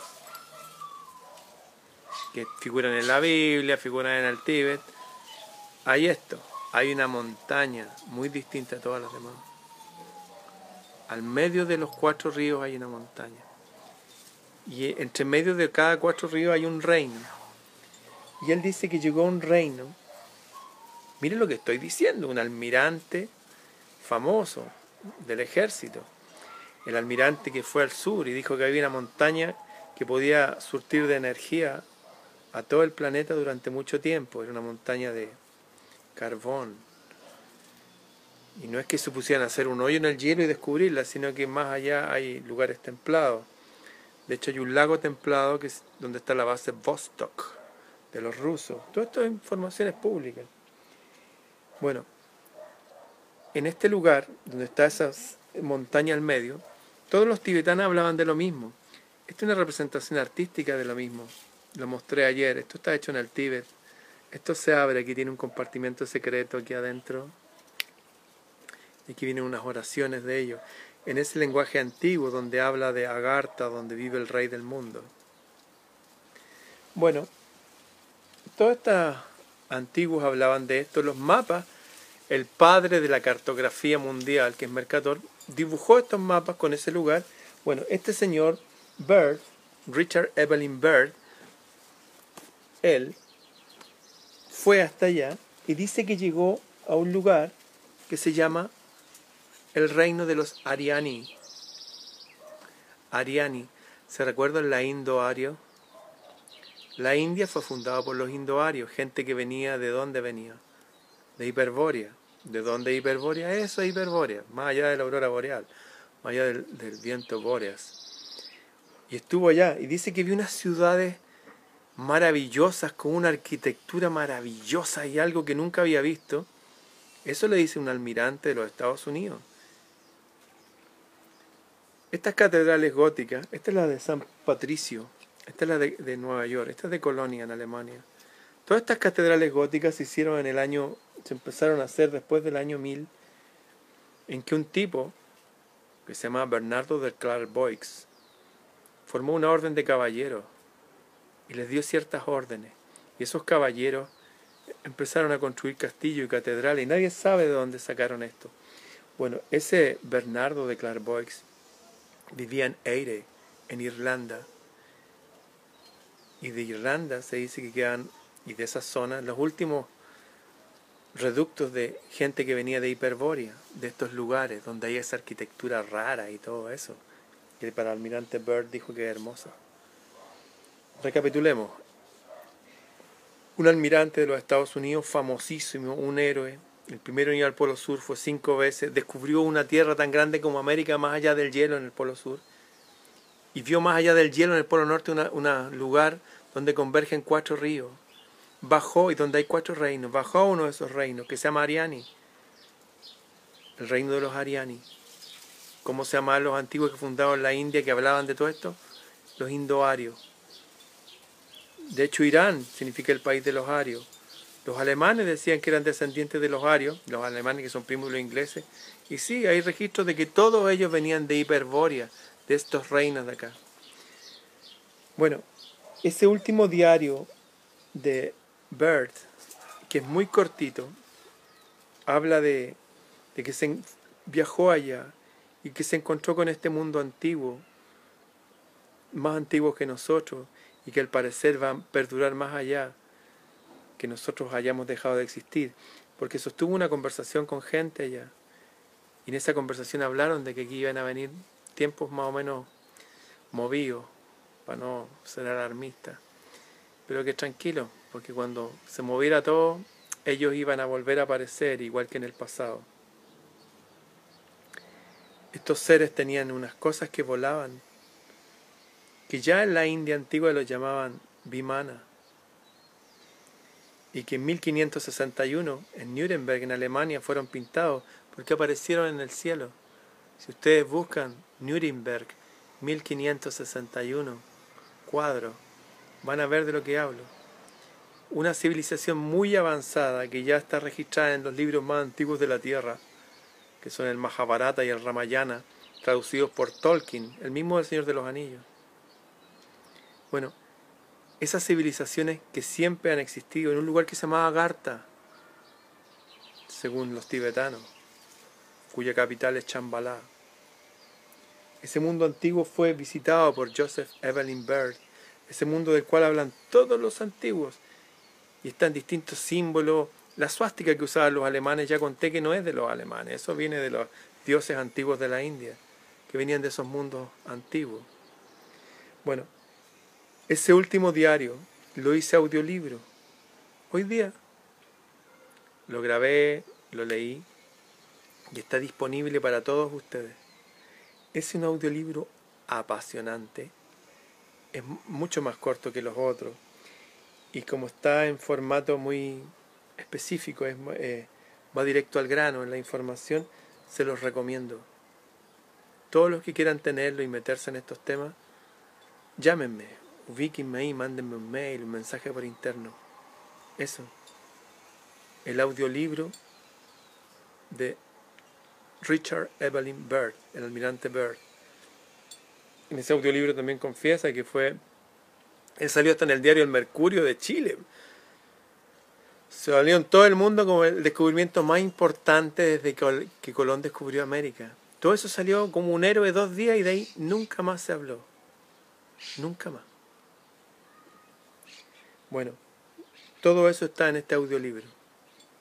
Los que deseen tenerlo, o para sí mismos, para compartirlo con su familia, para que, no sé, los niños y los jóvenes se salgan de los computadores, de sus cosas, de la televisión, ahí va a estar disponible. También lo subí a mi página ramonfreire.cl en audiolibros, ahí están. Bueno, los invito entonces a bucear en el origen de nuestra civilización y de los aspectos más profundos de ella, de dónde venimos, de esta gente que salió hace mil años a hacer estas catedrales, que supuestamente eran para la iglesia católica, pero curiosamente no hay ningún símbolo católico. De hecho, todas las catedrales desde la primera no se dedicaron jamás a ningún dios del Antiguo Testamento. Chao. Se dedicaron a Notre Dame, a nuestra dama. Ave María, gracia plena, decía el escudo de algunos antiguos. A una mujer, Kuan Yin, le decían los chinos. Isis, la madre del cielo. Pero ese es otro tema para profundizar en otro día. Los invito entonces, los que quieran bucear, escuchar y volver a mover su, su mente,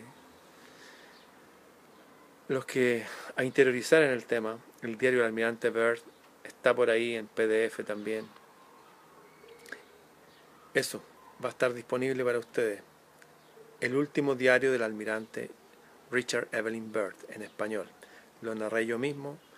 Dura 32 minutos. Es cortito. Pero es muy profundo y muy apasionante.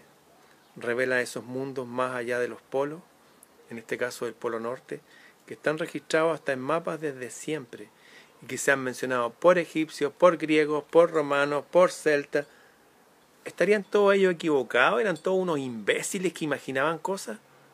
¿O realmente hay un mundo más allá del hielo, con gente mucho más avanzada que se cuida de nosotros porque nos encuentra salvajes?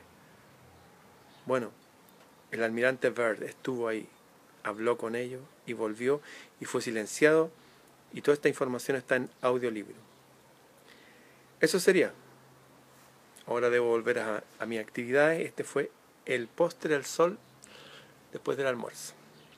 Será hasta otro día. Adquieran el, el audiolibro, les va a gustar, de verdad. Me gustó mucho hacerlo. Chau.